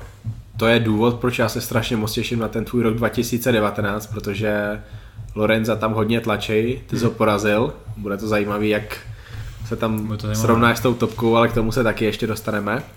No jak jsi užil ty závody v Miláně po tom, co ne moc dobrá sezóna, Opava tě nakopla a Milán úplně bomba. Super, je, to bylo celkově takové pohodové, dá se říct, jako i ta cesta tam, protože jsem byl eh, zlepšenou náladu vlastně z té opavy, takže vůbec to probíhalo úplně bez stresu, dá se říct, ta příprava. Jenom jasně, v den před závodem jsem měl furt v hlavě to, jak se to postaralo na Arnoldu, to jsem měl každý soutěž potom, co se za noc stane, takže se v noci kontrolovala forma, že? Ve 4 ráno nebo ve 3 ráno se kontrolovala forma, jestli to je dobré nebo ne. Díček. Budíček. Zajímavé. Že- No, jak řekl, že se jako vůbec. No a pak ještě vlastně den před závodama z, z, jsme měli, to- jsem měl trošku strach, že se to, eh, že se to začíná zase vypouštět. Tak jsme šli na pizzu, aby se to naplnilo a pomohlo to. To byl zastavit. koho nápad. To jsme se Slavkem nějak tak vyhodnotili. Říkal, já říkám, že při- připadá mi, že, eh, že to začíná padat, začínám se trošku být prázdnější. Říkal, běž se náš rád, dej si pizzu.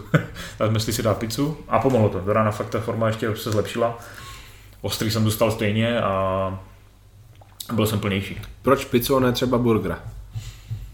Protože jsme byli v Itálii, takže, takže jsme říkali, dáme si, dáme si pizzu.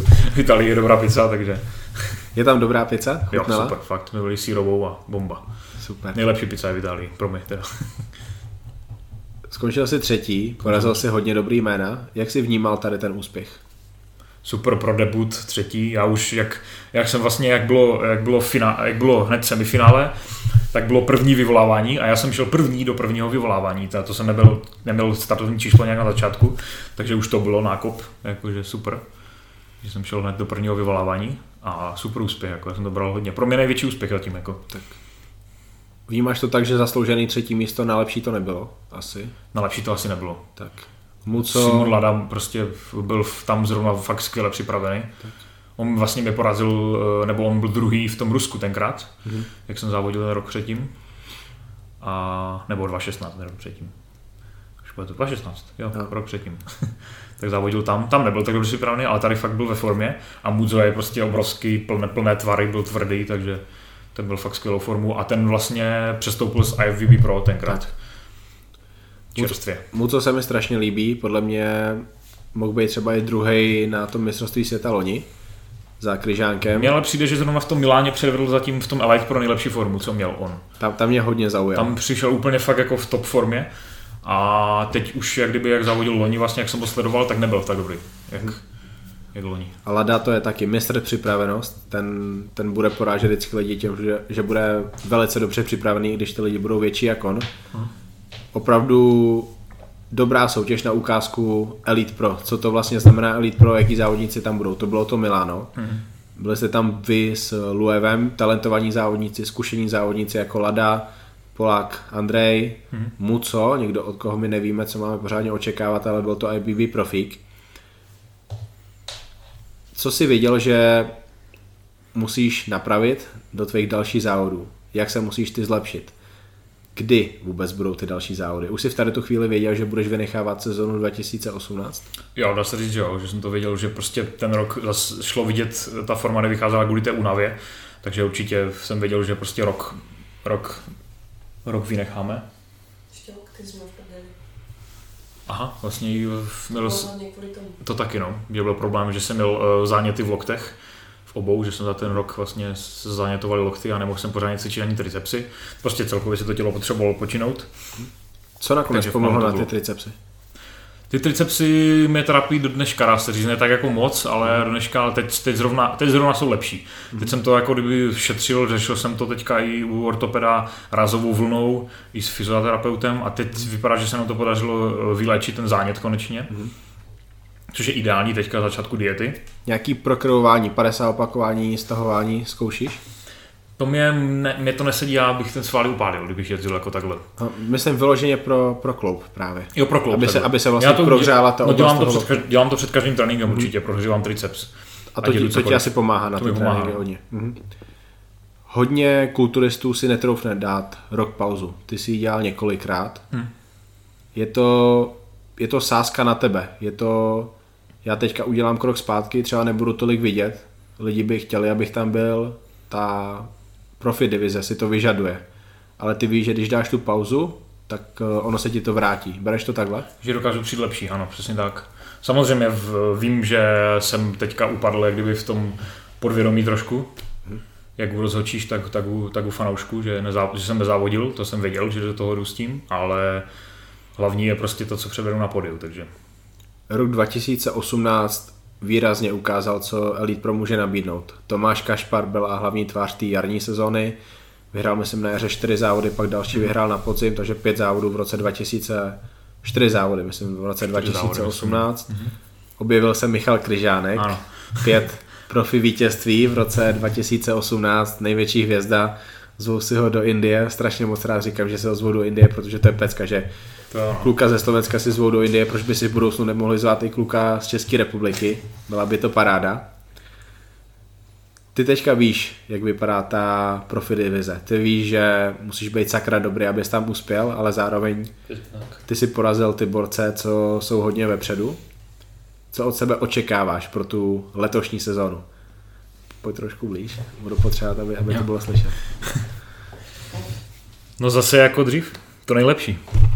Letos prostě bylo odpočinku bylo dost, eh, příprava prostě letos je nejtvrdší, co jsem kdy měl, s Radkem Neumannem vlastně, že jsem pokročil zase dál s trenérem, takže řekl bych, že jeden z největších odborníků u nás, co se týče tady toho té přípravy a všechno, takže a zase ještě, on ještě posunul uh, o, level, o level výš tu moji tvr, tu tvrdost tréninku, disciplínu a všechno, takže letos je to fakt všechno na 1000%, takže kde se pro ty cíle úplně nejvyšší prostě. Dělám pro to všechno. Teď se hodí otázky, kterými na tebe posílali lidi. Poslali mi pro tebe otázku hned tři Elite Pro závodníci. První z nich je Men's Physique Profík, eh, Patrik Herčík. Na jakých závodech tě uvidíme? Tak letos hlavně v plánu je první uh, Malta, Light Pro, a potom ještě jistá Ostrava, která je v, červ, v červnu, 8. června, myslím. Hraje roli v tady tom plánování i to, že vy čekáte v Dubnu prcka, Přesně tak. Hraje, určitě, určitě to hraje v plánu, určitě to hraje roli, protože první závody Light Pro letos jsou v Řecku a to je 8. dubna a přesně 8. dubna máme, máme termín porodu, takže, takže to určitě jít nemůžu. A protože u porodu chci být. Další elit pro závodník, eh, ten ti něco vzkazuje, je to Milan Obořil. Nejspíš se s tebou potkám letos na pódiu, bude fajn se vidět se svými známými v backstage. Přesně tak, jsme spolu zá- závodili na hodně závodech, takže a známe se, jezdili jsme spolu tréninky a takhle jsem za ním jezdil do, do, Břeclavi. do Břeclavy, a takže se známe dobře. Doufám, že něco natočíte. Bylo by to super, protože i Milan má hodně rád tvrdý tréninky. Mhm. Hlavně byste si seděli. Uh, otázka od Michala Poláka. Jak se těšíš na soupeření s Kryžánkem a kde vidíš své výhody? Čím by si chtěl Kryžánka porazit? A to samé s Kašparem. A já na to navážu otázkou od uh, Michala Kryžánka, což je otázka, jak ty se cítíš na souboj s Michalem Kryžánkem a ptá se přímo Michal. Cítím určitě. a já se těším hlavně, jak se budeme potkávat za kulisy, jakože Michal je v pohodě prostě a bude sranda, takže to bude, to bude dobré, ale, ale jako vím, že velikostně na Michala určitě nemám, to je jasné. To víme všichni, ale Na co máš? Jak ho můžeš porazit? já myslím, že v, uh, moje výhoda je střed těla. Jedna jak záda, tak prostě úzký pas, prsa moc dobré nemám, ale jako prostě ten úzký pas a ten ve tvar trupu. Mhm. Tím si myslím, že a, a přijít prostě zase tvrdý, jak žula. Co si myslíš o tom dorosteneckém středu těla, co má Kryžánek? Proč dorostenecký? si tady děláme srandu. Dorostenecký určitě není, ale, ale o, tak on to sám určitě ví, že mu, že mu chybí prostě břicho a prostě ten střed těla, že je, ne, je nevýrazný. Mhm. Takže to je, to je prostě, ne, neříkám, že dorostenecký, obrovské, to je všechno, že obrovské Ale, ne, takže ale věříš si na Kryžánka? věřím si, Musíš. musím si věřit. Věříš si i na Kašpara? Na Kašpara taky. Takže pokud se vy utkáte na soutěži, jak to dopadne? Doufám, že co nejlíp. Doufám, že vyhraješ. Doufám, že vyhraju. Pokud tam bude i Milan Obořil, kdo skončí na posledním místě? Ty, ty Kryžánek, Kap, Kašpara Obořil. Pojď. To nevím. to se uvidí, jak se Milan zlepší zase a takhle. No. Takže- Milan, mě- Milan mi taky v minulosti porazil. Já, já se na to těším, protože Já se taky těším. to je bomba, že nám tam budou závodit kluci ze Slovenska, z Česka. Doufám, že se k vám připojí i Roman Vavrečan, to by bylo hodně To zajímavé. bylo taky super. protože Roman by do toho vnesl tu myšlenku, že teď tady máme někoho, kdo sice není tak velký, ale je neuvěřitelně estetický mm-hmm. a umí pozovat líp než všichni ty ostatní. Nic proti vám ostatním, ale Kryžánek, eh, ale Vavrečan se prostě postaví a vypadá to pozor. nádherně. Mhm. A jak se k tady tomu postaví rozhodčí, protože oni se musí odlišovat od té pro ligy, bude to zajímavý. Jaký je cíl pro ten rok 2019? Máš jeden cíl, který, za kterým ty si fakt půjdeš, že to chceš dokázat? Hlavní cíl je prostě pro mě nominovat se na tom profesionální mistrovství světa na podzim. To bude, myslím, v Benidormu zase. Mhm. Budou tam ti nejlepší elit pro závodníci.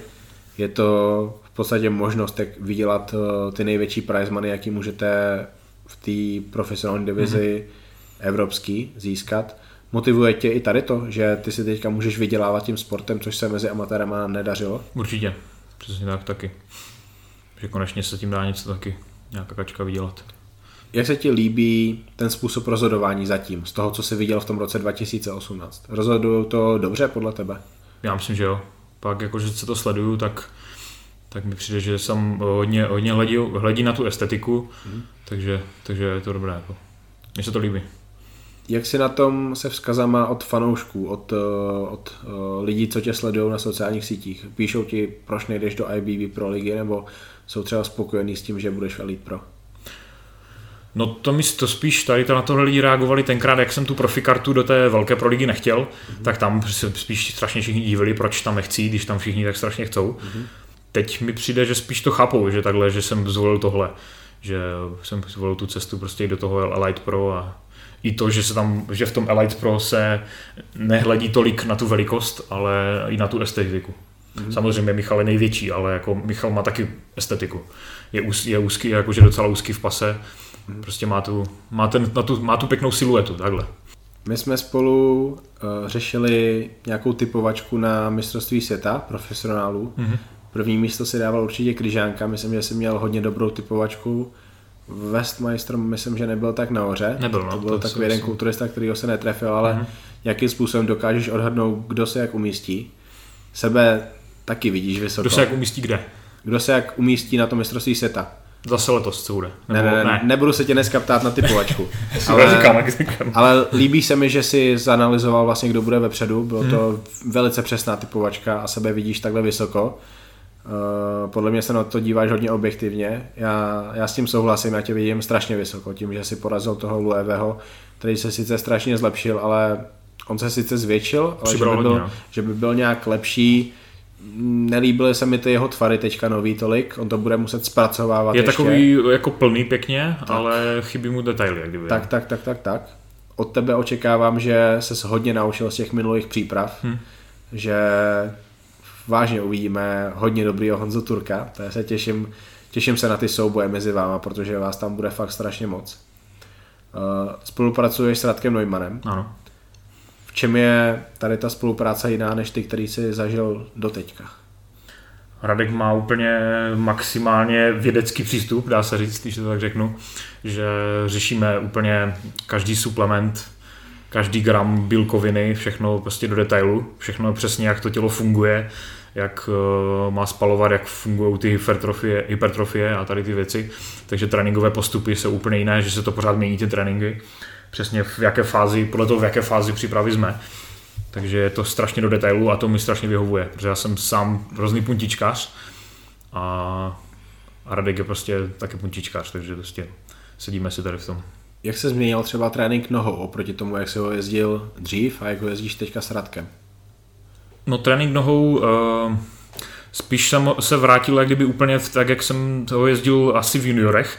Dá se říct, že mě vyhovují na, na to, abych přibral ty nohy, tak mi vyhovují těžké váhy a ten počet do těch desíti opakování. Mm-hmm. Někdy je to i kolem šesti třeba. Takže spíš nižší počet, prostě max, maximálně to, maximálně kontrolovaně to je a těžké váhy. No. Přesně to vidím v tom tým tréninku, zároveň vidím, že cvičení prsních svalů i zad je úplně jiný než cvičení těch nohou. To. V čem je jiný? V čem je jiné? No ty záda, na ten, na ten jak říkám, na těch trénink nohou mi vyho- vyhovuje menší objem toho tréninku, mm. méně, cviků, méně sérií a tohle, a na ty záda zase trošku, trošku víc, jakože snesou víc. Takže Ty, ty tam je musíš vlastně zpomalovat ty opakování. Je Mhm. to taková metoda, kterou u nás do tady té doby moc lidí nepoužívalo. Teď ji vidím častěji a častěji.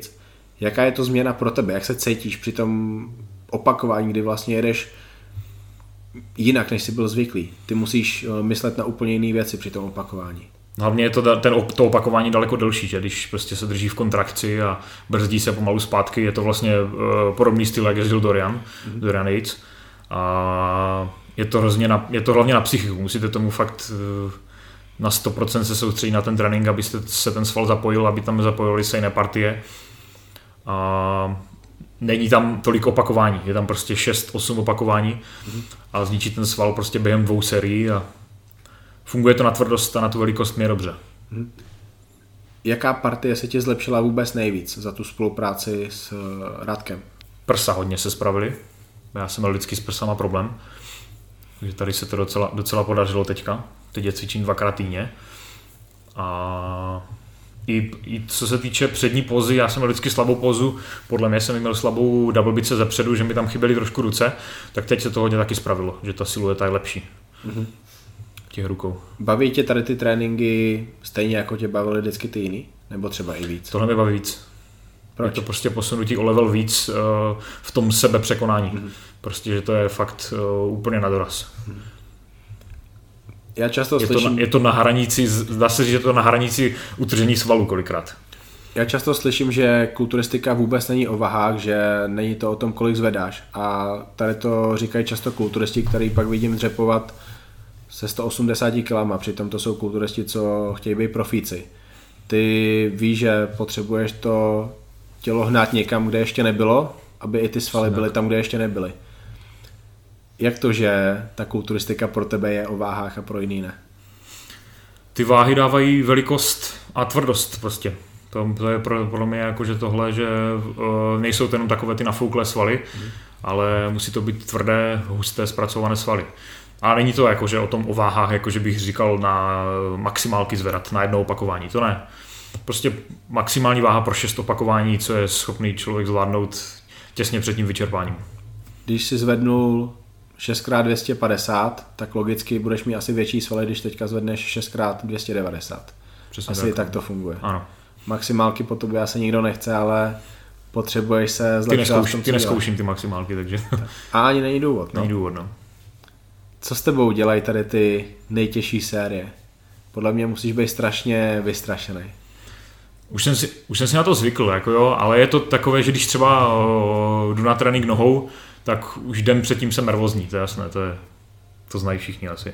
Dojezdí úplně na doraz, takže určitě i před zádama jsem nervózní taky, jakože vím, že to bude masakr.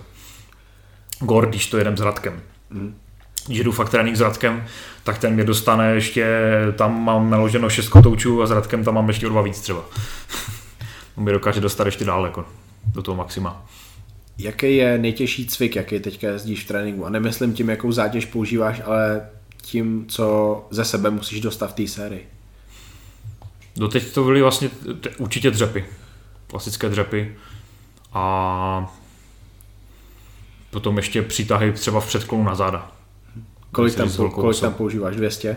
Na přítah v předklonu na záda, nebo tam 180 kg, možná 190, něco takového. Jaká je tam technika? Je tam nějaký lehký cheating nebo velice striktní technika? Tam se snažím striktně, jako lehký cheating tam samozřejmě je, trošku se musí to, protože to je obrovská váha, ale, ale snažím se co nejvíc striktně. Určitě to hodně brzdit zpátky a Lidi si myslí, že trénink rukou je o pumpování. Je to tak? Nebo ty nohy tě vyšťaví pak vlastně stejně tak jako třeba ruce, protože víš, že ruce jsou tvoje slabina a musíš na nich zamakat o tolik víc.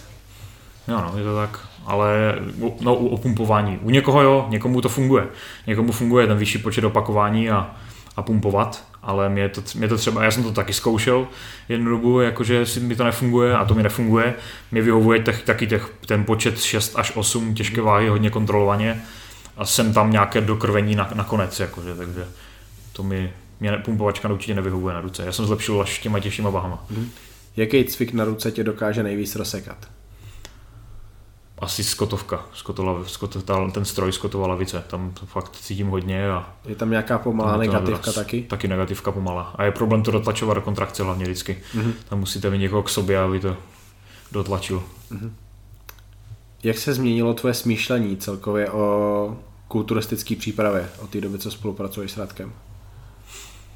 Smýšlení mám dá se říct stejné, jakože já jsem vždycky byl disciplína, všechno a hnát se co nejvíš a dávat do, hlavně dávat do tréninku maximum. Jako. Mm-hmm. Ale dá se říct, že Radek mi posunul to maximum ještě, ještě, o, ještě o level dál. No. Tak přesně Co? to jsem si že mi myslel, to maximum prostě uh, ukázal mi, že to maximum uh, je ještě, ještě dál. No. To To, moje. to je asi příjemný, protože víš, že já se vlastně můžu ještě zlepšovat víc, než jsem čekal, protože Jo, tady to můžu tak. dělat líp. Mhm. Jaký věci změnil Radek v jídelníčku? V jídelníčku tam dá se říct, je tam spíš nějaká, nějaká pos- posloupnost větší, jak přidávat sacharidy a jak přidávat bílkoviny. Bílkovin mám víc, než jsem měl, měl dřív třeba, to taky. No to jsem taky nebyl zvyklý na tolik bílkovin. Jak to snáší tělo? Ten objem pro mě je těžký hrozně. To byl, byl pro mě vždycky těžký, protože já fakt jím 6000 kalorií třeba, jakože fakt hrůzy, jako, takže že to je 450 bílkovin, 800 sacharidů a k tomu třeba 100 gramů tuku. Takže to je pro mě obrovská zátěž na to trávení. Stávalo se mi často v tom objemu, že, že mi to trávení začalo blbnout. Teďka mi eh, naposled, co, jsem, co mi to začalo blbnout hodně, tak mi pomohla, že jsem uh, udělal hladovku. Že jsem den prostě nejedl, že jsem jenom pil. A pil jsem nějaké čistý čaj a takhle. Takže pro mě ten objem je fakt jakože těžký, že jsem pořád unavený z toho jídla, takže bych pořád spal. Mm-hmm. Že prostě energie je akorát na ten trénink a pak bych, pak bych furt spal a vyžaduje hodně, prostě vyžaduje to po mně hodně regenerace. Používáš tam na lepší zpracovávání sacharidů nějaký látky, jako je berberin, metformin, eh, skořicový extrakt, vlastně legální látky, které pomáhají s využíváním sacharidů? tady to jsem nepoužíval nikdy, to ne. Hm. Nechám to na tom těle spíš. Jaký nějaký změny v doplňkách stravy zařadil Radek? Využíváme hodně, hodně vitaminů, jakože je to hodně naplánované. Je to by právě kdy který vitamin dát, eh, kdy který minerál dát. Karnitin se používá hodně, eh, kyselina alfa-lipová na využití, na lepší využití inzulinu, na citlivost na inzulin a takové Mhm. věci. Takže mohl bych jmenovat dlouho, jakože fakt je tam to hodně. Mhm. A pořád se to mění. Jak ti v tady tom pomáhá sponzor, to znamená Bodyflex? Určitě hodně. Mám myslím, že docela velkou spotřebu, takže Bodyflex určitě největší pomocník pro mě.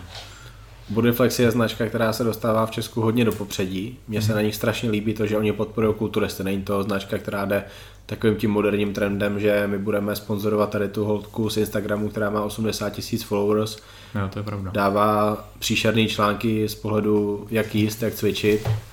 Ne, oni podporují kulturisty, podporují to, co máme rádi my, o co se my zajímáme a podpoří lidi, který my chceme, aby oni podpořili. My Měli, mají maj tebe, mají Matěje Ryšavýho, samozřejmě Borkovcevi, mm. oba rovná se kulturistika. Uh, Paťo Štyglice mají na Slovensku, Ano. určitě i dal, další lidi, který plno z posluchačů zná. Jaký to je být jednou z tváří tady té značky? Super, mně to přijde, že, že tady je úplně jiný, p- že k tomu máme úplně jiný přístup jako celkově k v sponsoringu. Tady, eh, že máme hrozně rodinný, rodinný vztah, jak kdyby, s Borkovcema. I tady s Mončou, jako, že všechno, takže jsme dobří kamarádi. Byli i s náma na Moravě, třeba na, na výletě u nás byli, takže já to beru úplně jinak. Není to jako, že jenom, jenom sponzor, ale prostě jsme dobří kamarádi a, a Jirka, jak říkáš, Jirka podporuje kulturisty a podporuje hlavně lidi, co mají hlavně výsledky, ne jenom, jenom followers. Už tenkrát vlastně, jak v roce 2016 jsme začali podporovat, tak kvůli výsledkům. A nějak mě pomohli i se zviditelnit díky videím a všechno. Teďka vlastně taky točíme pravidelně, každý měsíc budeme točit přípravy videology. Takže já jsem spokojený a doufám, že, že to bude dlouho pokračovat. Jak se ti cvičí u nich v posilovnách? Protože ty jsi zvyklý na posilovny Tomáše Bureše, to je taková meka kulturistiky, minimálně v Praze, ale dneska už můžeme říct, že i v České republice a Borkovcovi vytvářejí taky takovou jejich síť posiloven, která má hodně dobrý stroje, velice zajímavý vybavení. Hmm. Jak se ti tam cvičí? Super, protože tam vlastně taky jsou hemry a všechno a Jirka to taky vybírá podle toho z vlastní zkušenosti, které stroje on ví, že jsou dobré, takže uh, určitě Fitko Hradec je super. Tam je. Kdybych tam mohl jezdit častěji a nebyl bych to tak daleko, tak tam jsem, jsem furt. Hodně těžká otázka teďka na tebe. S kým si zacvičíš líp, s Jirkou nebo s Karolínou? O, s, Jirkou, s Jirkou už teď, asi, teď už asi spíš s Karolínou, protože Karolína je v přípravě zase a chce závodit ještě. Mm-hmm. Jirka už závodit nechce, dal se na úplně jiný životní styl, cvičí se svojí vlastní váhou, přestal cvičit s váhama, uh, nejí uh, jí třikrát denně, drží půsty a tohle. Můžete si někdy zapustovat to, spolu, když můžeme si zapustovat, ale já to podporuji, jako to, co, to, co on teďka jako se zmínil na ten styl. Já myslím, že tam, že, tam všichni, že tam jednou skončíme všichni tady u toho stylu, jak skončíme s kulturistikou.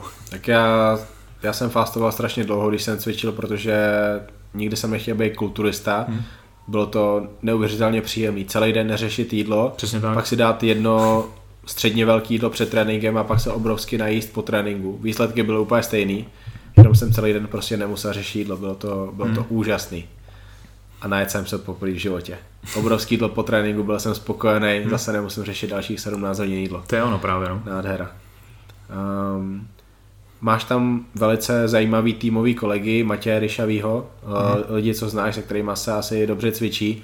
Plánujete třeba i společně takhle nějaký natáčení i pro ten Bodyflex, prostě, že budete fakt fungovat jako tým a ono se to nějakým způsobem projeví do budoucna, že Bodyflex prostě bude ještě víc vidět.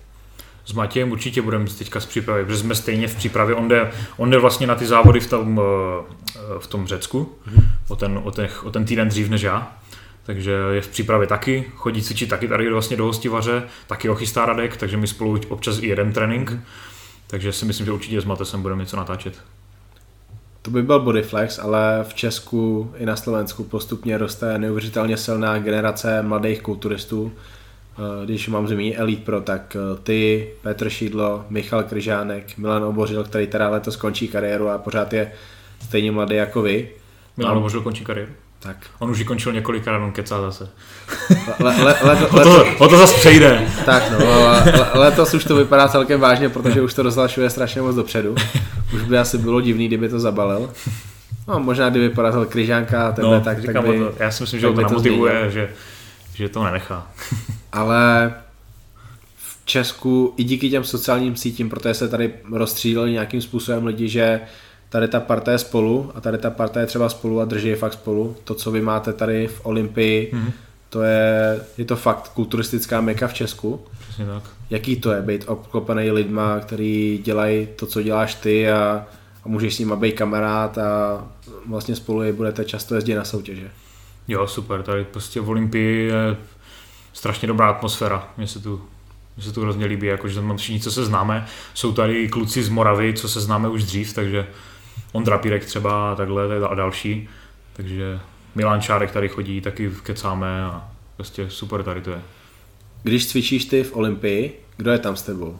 Je tam, je tam Ondra Pírek, je tam asi často Jirka Vacek, možná Vojta Trnka. Myslíš, kdo se mnou cvičí, nebo, Kdo, nebo... kdo je s tebou v posilovně v ten moment, kdy tam třeba často cvičíváš ty? Jo, Ondra, Ondra je tam taky často, Vojta taky, Jirka Vacek taky občas. On tady není pořád sice, ale, ale jo. I, i Milančárek tam občas bývá, takže se tam potkáváme takhle všichni. Vnímají třeba i lidi, co nesoutěží, že vy tam jste s nima a je o to lepší atmosféra? Já myslím, že jo. Určitě. Z těch posiloven, ve kterých ty cvičíváš v Česku, je tady v Olympii nejpříjemnější cvičit? Asi jo, mi to přijde tady, tady se mi líbí fakt nejvíc. Mhm. Jednak uspořádání strojů a všechno, a lidi tady jsou super a ještě se mi, do, i do, se mi dobře cvičí uh, u Dalibora v Halk Gymu. To je další moje otázka, Brně, protože já to sice nevnímám jako meku kulturistiky, protože v Brně v podstatě už nikdo, kdo takhle aktivně závodí a je třeba vidět na těch sociálních sítích jako, jako vy, co natáčíte videa, není. Ale ta posilovna Dalibora, to je asi bomba, co? Bomba, to je obrovská hala prostě. Hlavně tam, uh, mi se líbí, jak tam řve hudba naplno, Mhm. že tam má velké repráky a, a taky tam všichni tam dřou prostě, stroje super, je tam plno strojů víckrát a cítí se tam super, já tam rád jezdím. Je to nejlíp vybavená posilovna v České republice? Z těch, kde jsi byl ty? Asi jo, jakože tam má tam toho, jakože asi tím, že tam má třeba předkopávání dvakrát, Mhm. má tam třikrát leg press a takové věci, jakože tam takové ty používané stroje hodně, má tam dva eh, ty multipresy a takhle, takže jako vybavením milion jednoruček, vybavením určitě. Můžeš si tam třeba ty odjet nějaký cviky, který si... Může, můžeš si tam odjet nějaký cviky, který si nemůžeš odjet někde jinde? To zase asi ne, tam jsou spíš jako běžné stroje. Takže by tam byly nějaké úplně No. výjimečné, to asi ne. To zase bych řekl, eh, právě tady v hostivaři v Olympii jsou ty staré poctivé hemry, ty, ty americké ještě, to ta nová řada, a mají trošku jiné uhly. A to mi přijde, že to, to je málo kde, tady ty staré hemry. Teď jsou všude v posilovnách ty nové a to už, to už není ono. Kdo zná, tak prostě to pozná. Že ty novější hemry nejsou, mají jiné uhly a asi, asi si mysleli, že to, že to vychytají, ale spíš to zhoršili ty uhly. Stroje versus volné váhy. Jak ty seš na tom? Kolik procent asi tvýho tréninku zabírají volné váhy? Já bych řekl, že je to půl na půl. Protože ty he- hemry hodně v, jsou jako volné váhy, v něčem jsou i lepší. Takže já bych řekl, že to, je to dřív, jak jsem cvičil na Moravě, tak eh, jsme neměli možnost takových strojů, takže to bylo hlavně volné váhy. Ale teď, teď je to půl na půl. Myslíš si, že by to mělo být tak, že čím je kulturista, čím je cvičenec pokročilejší, tím větší procento by měly tvořit ty stroje, ale ze začátku třeba jenom ty volné váhy? To si asi, to asi úplně nemyslím. Každému vyhovuje asi, asi něco jiného, ale určitě každý by měl, každý by měl umět dřep, každý by měl umět mrtvý tah jezdit, tlaky s jednoručkama a takové věci určitě, jako, ale mm, nikdo na tom neumí stavět ani od začátku, jako, takže Mhm. radši mu vyhovují stroje, kterému, kterému vedou techniku trochu a takže nemyslím si, že to úplně. Jak se změní tvůj život po tom, co budeš i táta? Už jsi nad tím přemýšlel? No, změní se hodně určitě. Další to, dal, závodit budeš. závodit budu pořád, to je jako to, Ale máš To podporu k tomu. to ne, to, ne to, ale, ale určitě se změní, že další zodpovědnost větší určitě. Mhm. Přinést víc peněz do domácnosti, takže vyhrávat soutěže a vydělat. Myslíš, že tě to udělá lepším kulturistou? Já myslím, že jo. Těšíš se na Já to? si myslím, že jo, já se na to těším. Budeš vzor. Nevím, ano, bude přesně tak, budu, budu vzor. Teď asi první dva roky ještě asi ne, ale to nebude vůbec vidět, co to je, ale Pak bude chtít být velký jako ty. to bude chtít být velký, no. Mně- Mně se líbí, že prostě řešíš rodinu, že řešíš eh, budoucnost jinak než jenom takhle kulturistika, protože zase plno lidí, plno lidí, co není zdaleka tak úspěšných jako ty, vidí jenom to jedno kulturistiku, přitom oni vlastně ani nemůžou být úspěšní, protože na to nemají genetiku a nějakým způsobem si myslí, že to je ta jejich cesta, obětují svou... Bez tomu- hlavy úplně k tomu obětují všechno tomu, tak. Tak. no, takhle, no. a líbí se mi, že ty máš takhle hodně věcí, které pro tebe fungují. Trénuješ lidi, pořád, eh, pořád prostě víš, že potřebuješ mít tady ty další způsoby obživy, protože je to dobrý pro tebe. Ty, ty sám seš eh, zaměstnaný uh, i v hlavě díky tomu. Uh, děláte krabičkový diety, což je taky No. prostě další biznis navíc, který se počítá. Mhm. Je to další věc, která vám pomůže. Uh, hodně se mi to líbí. Uh, pro mě to znamená, že já v tobě vidím pracovitýho kulturistu a když je pracovitý kulturista, tak se to vždycky projeví i na tom stage. Ono vám pomůže, když vy máte víc věcí, na které se musíte soustředit. Málo komu pomůže, že potřebuje jenom tu kulturistiku. To se ukázalo třeba u Brandona Curryho, že ten to potřeboval v životě, Mhm. ale co on má za život, když vlastně žije jenom v tom Kuwaitu. V Kuwaitu je zavřený, no. Tak. Já ti moc děkuju za tady to nahrávání, za tady ten podcast a strašně moc se těším u tebe vůbec nejvíc, jak bude vypadat ten rok 2019, protože očekávám od tebe hodně, ale ty určitě očekáváš ještě víc. Taky od sebe očekávám. Mám na sebe vysoké nároky. Takže jo.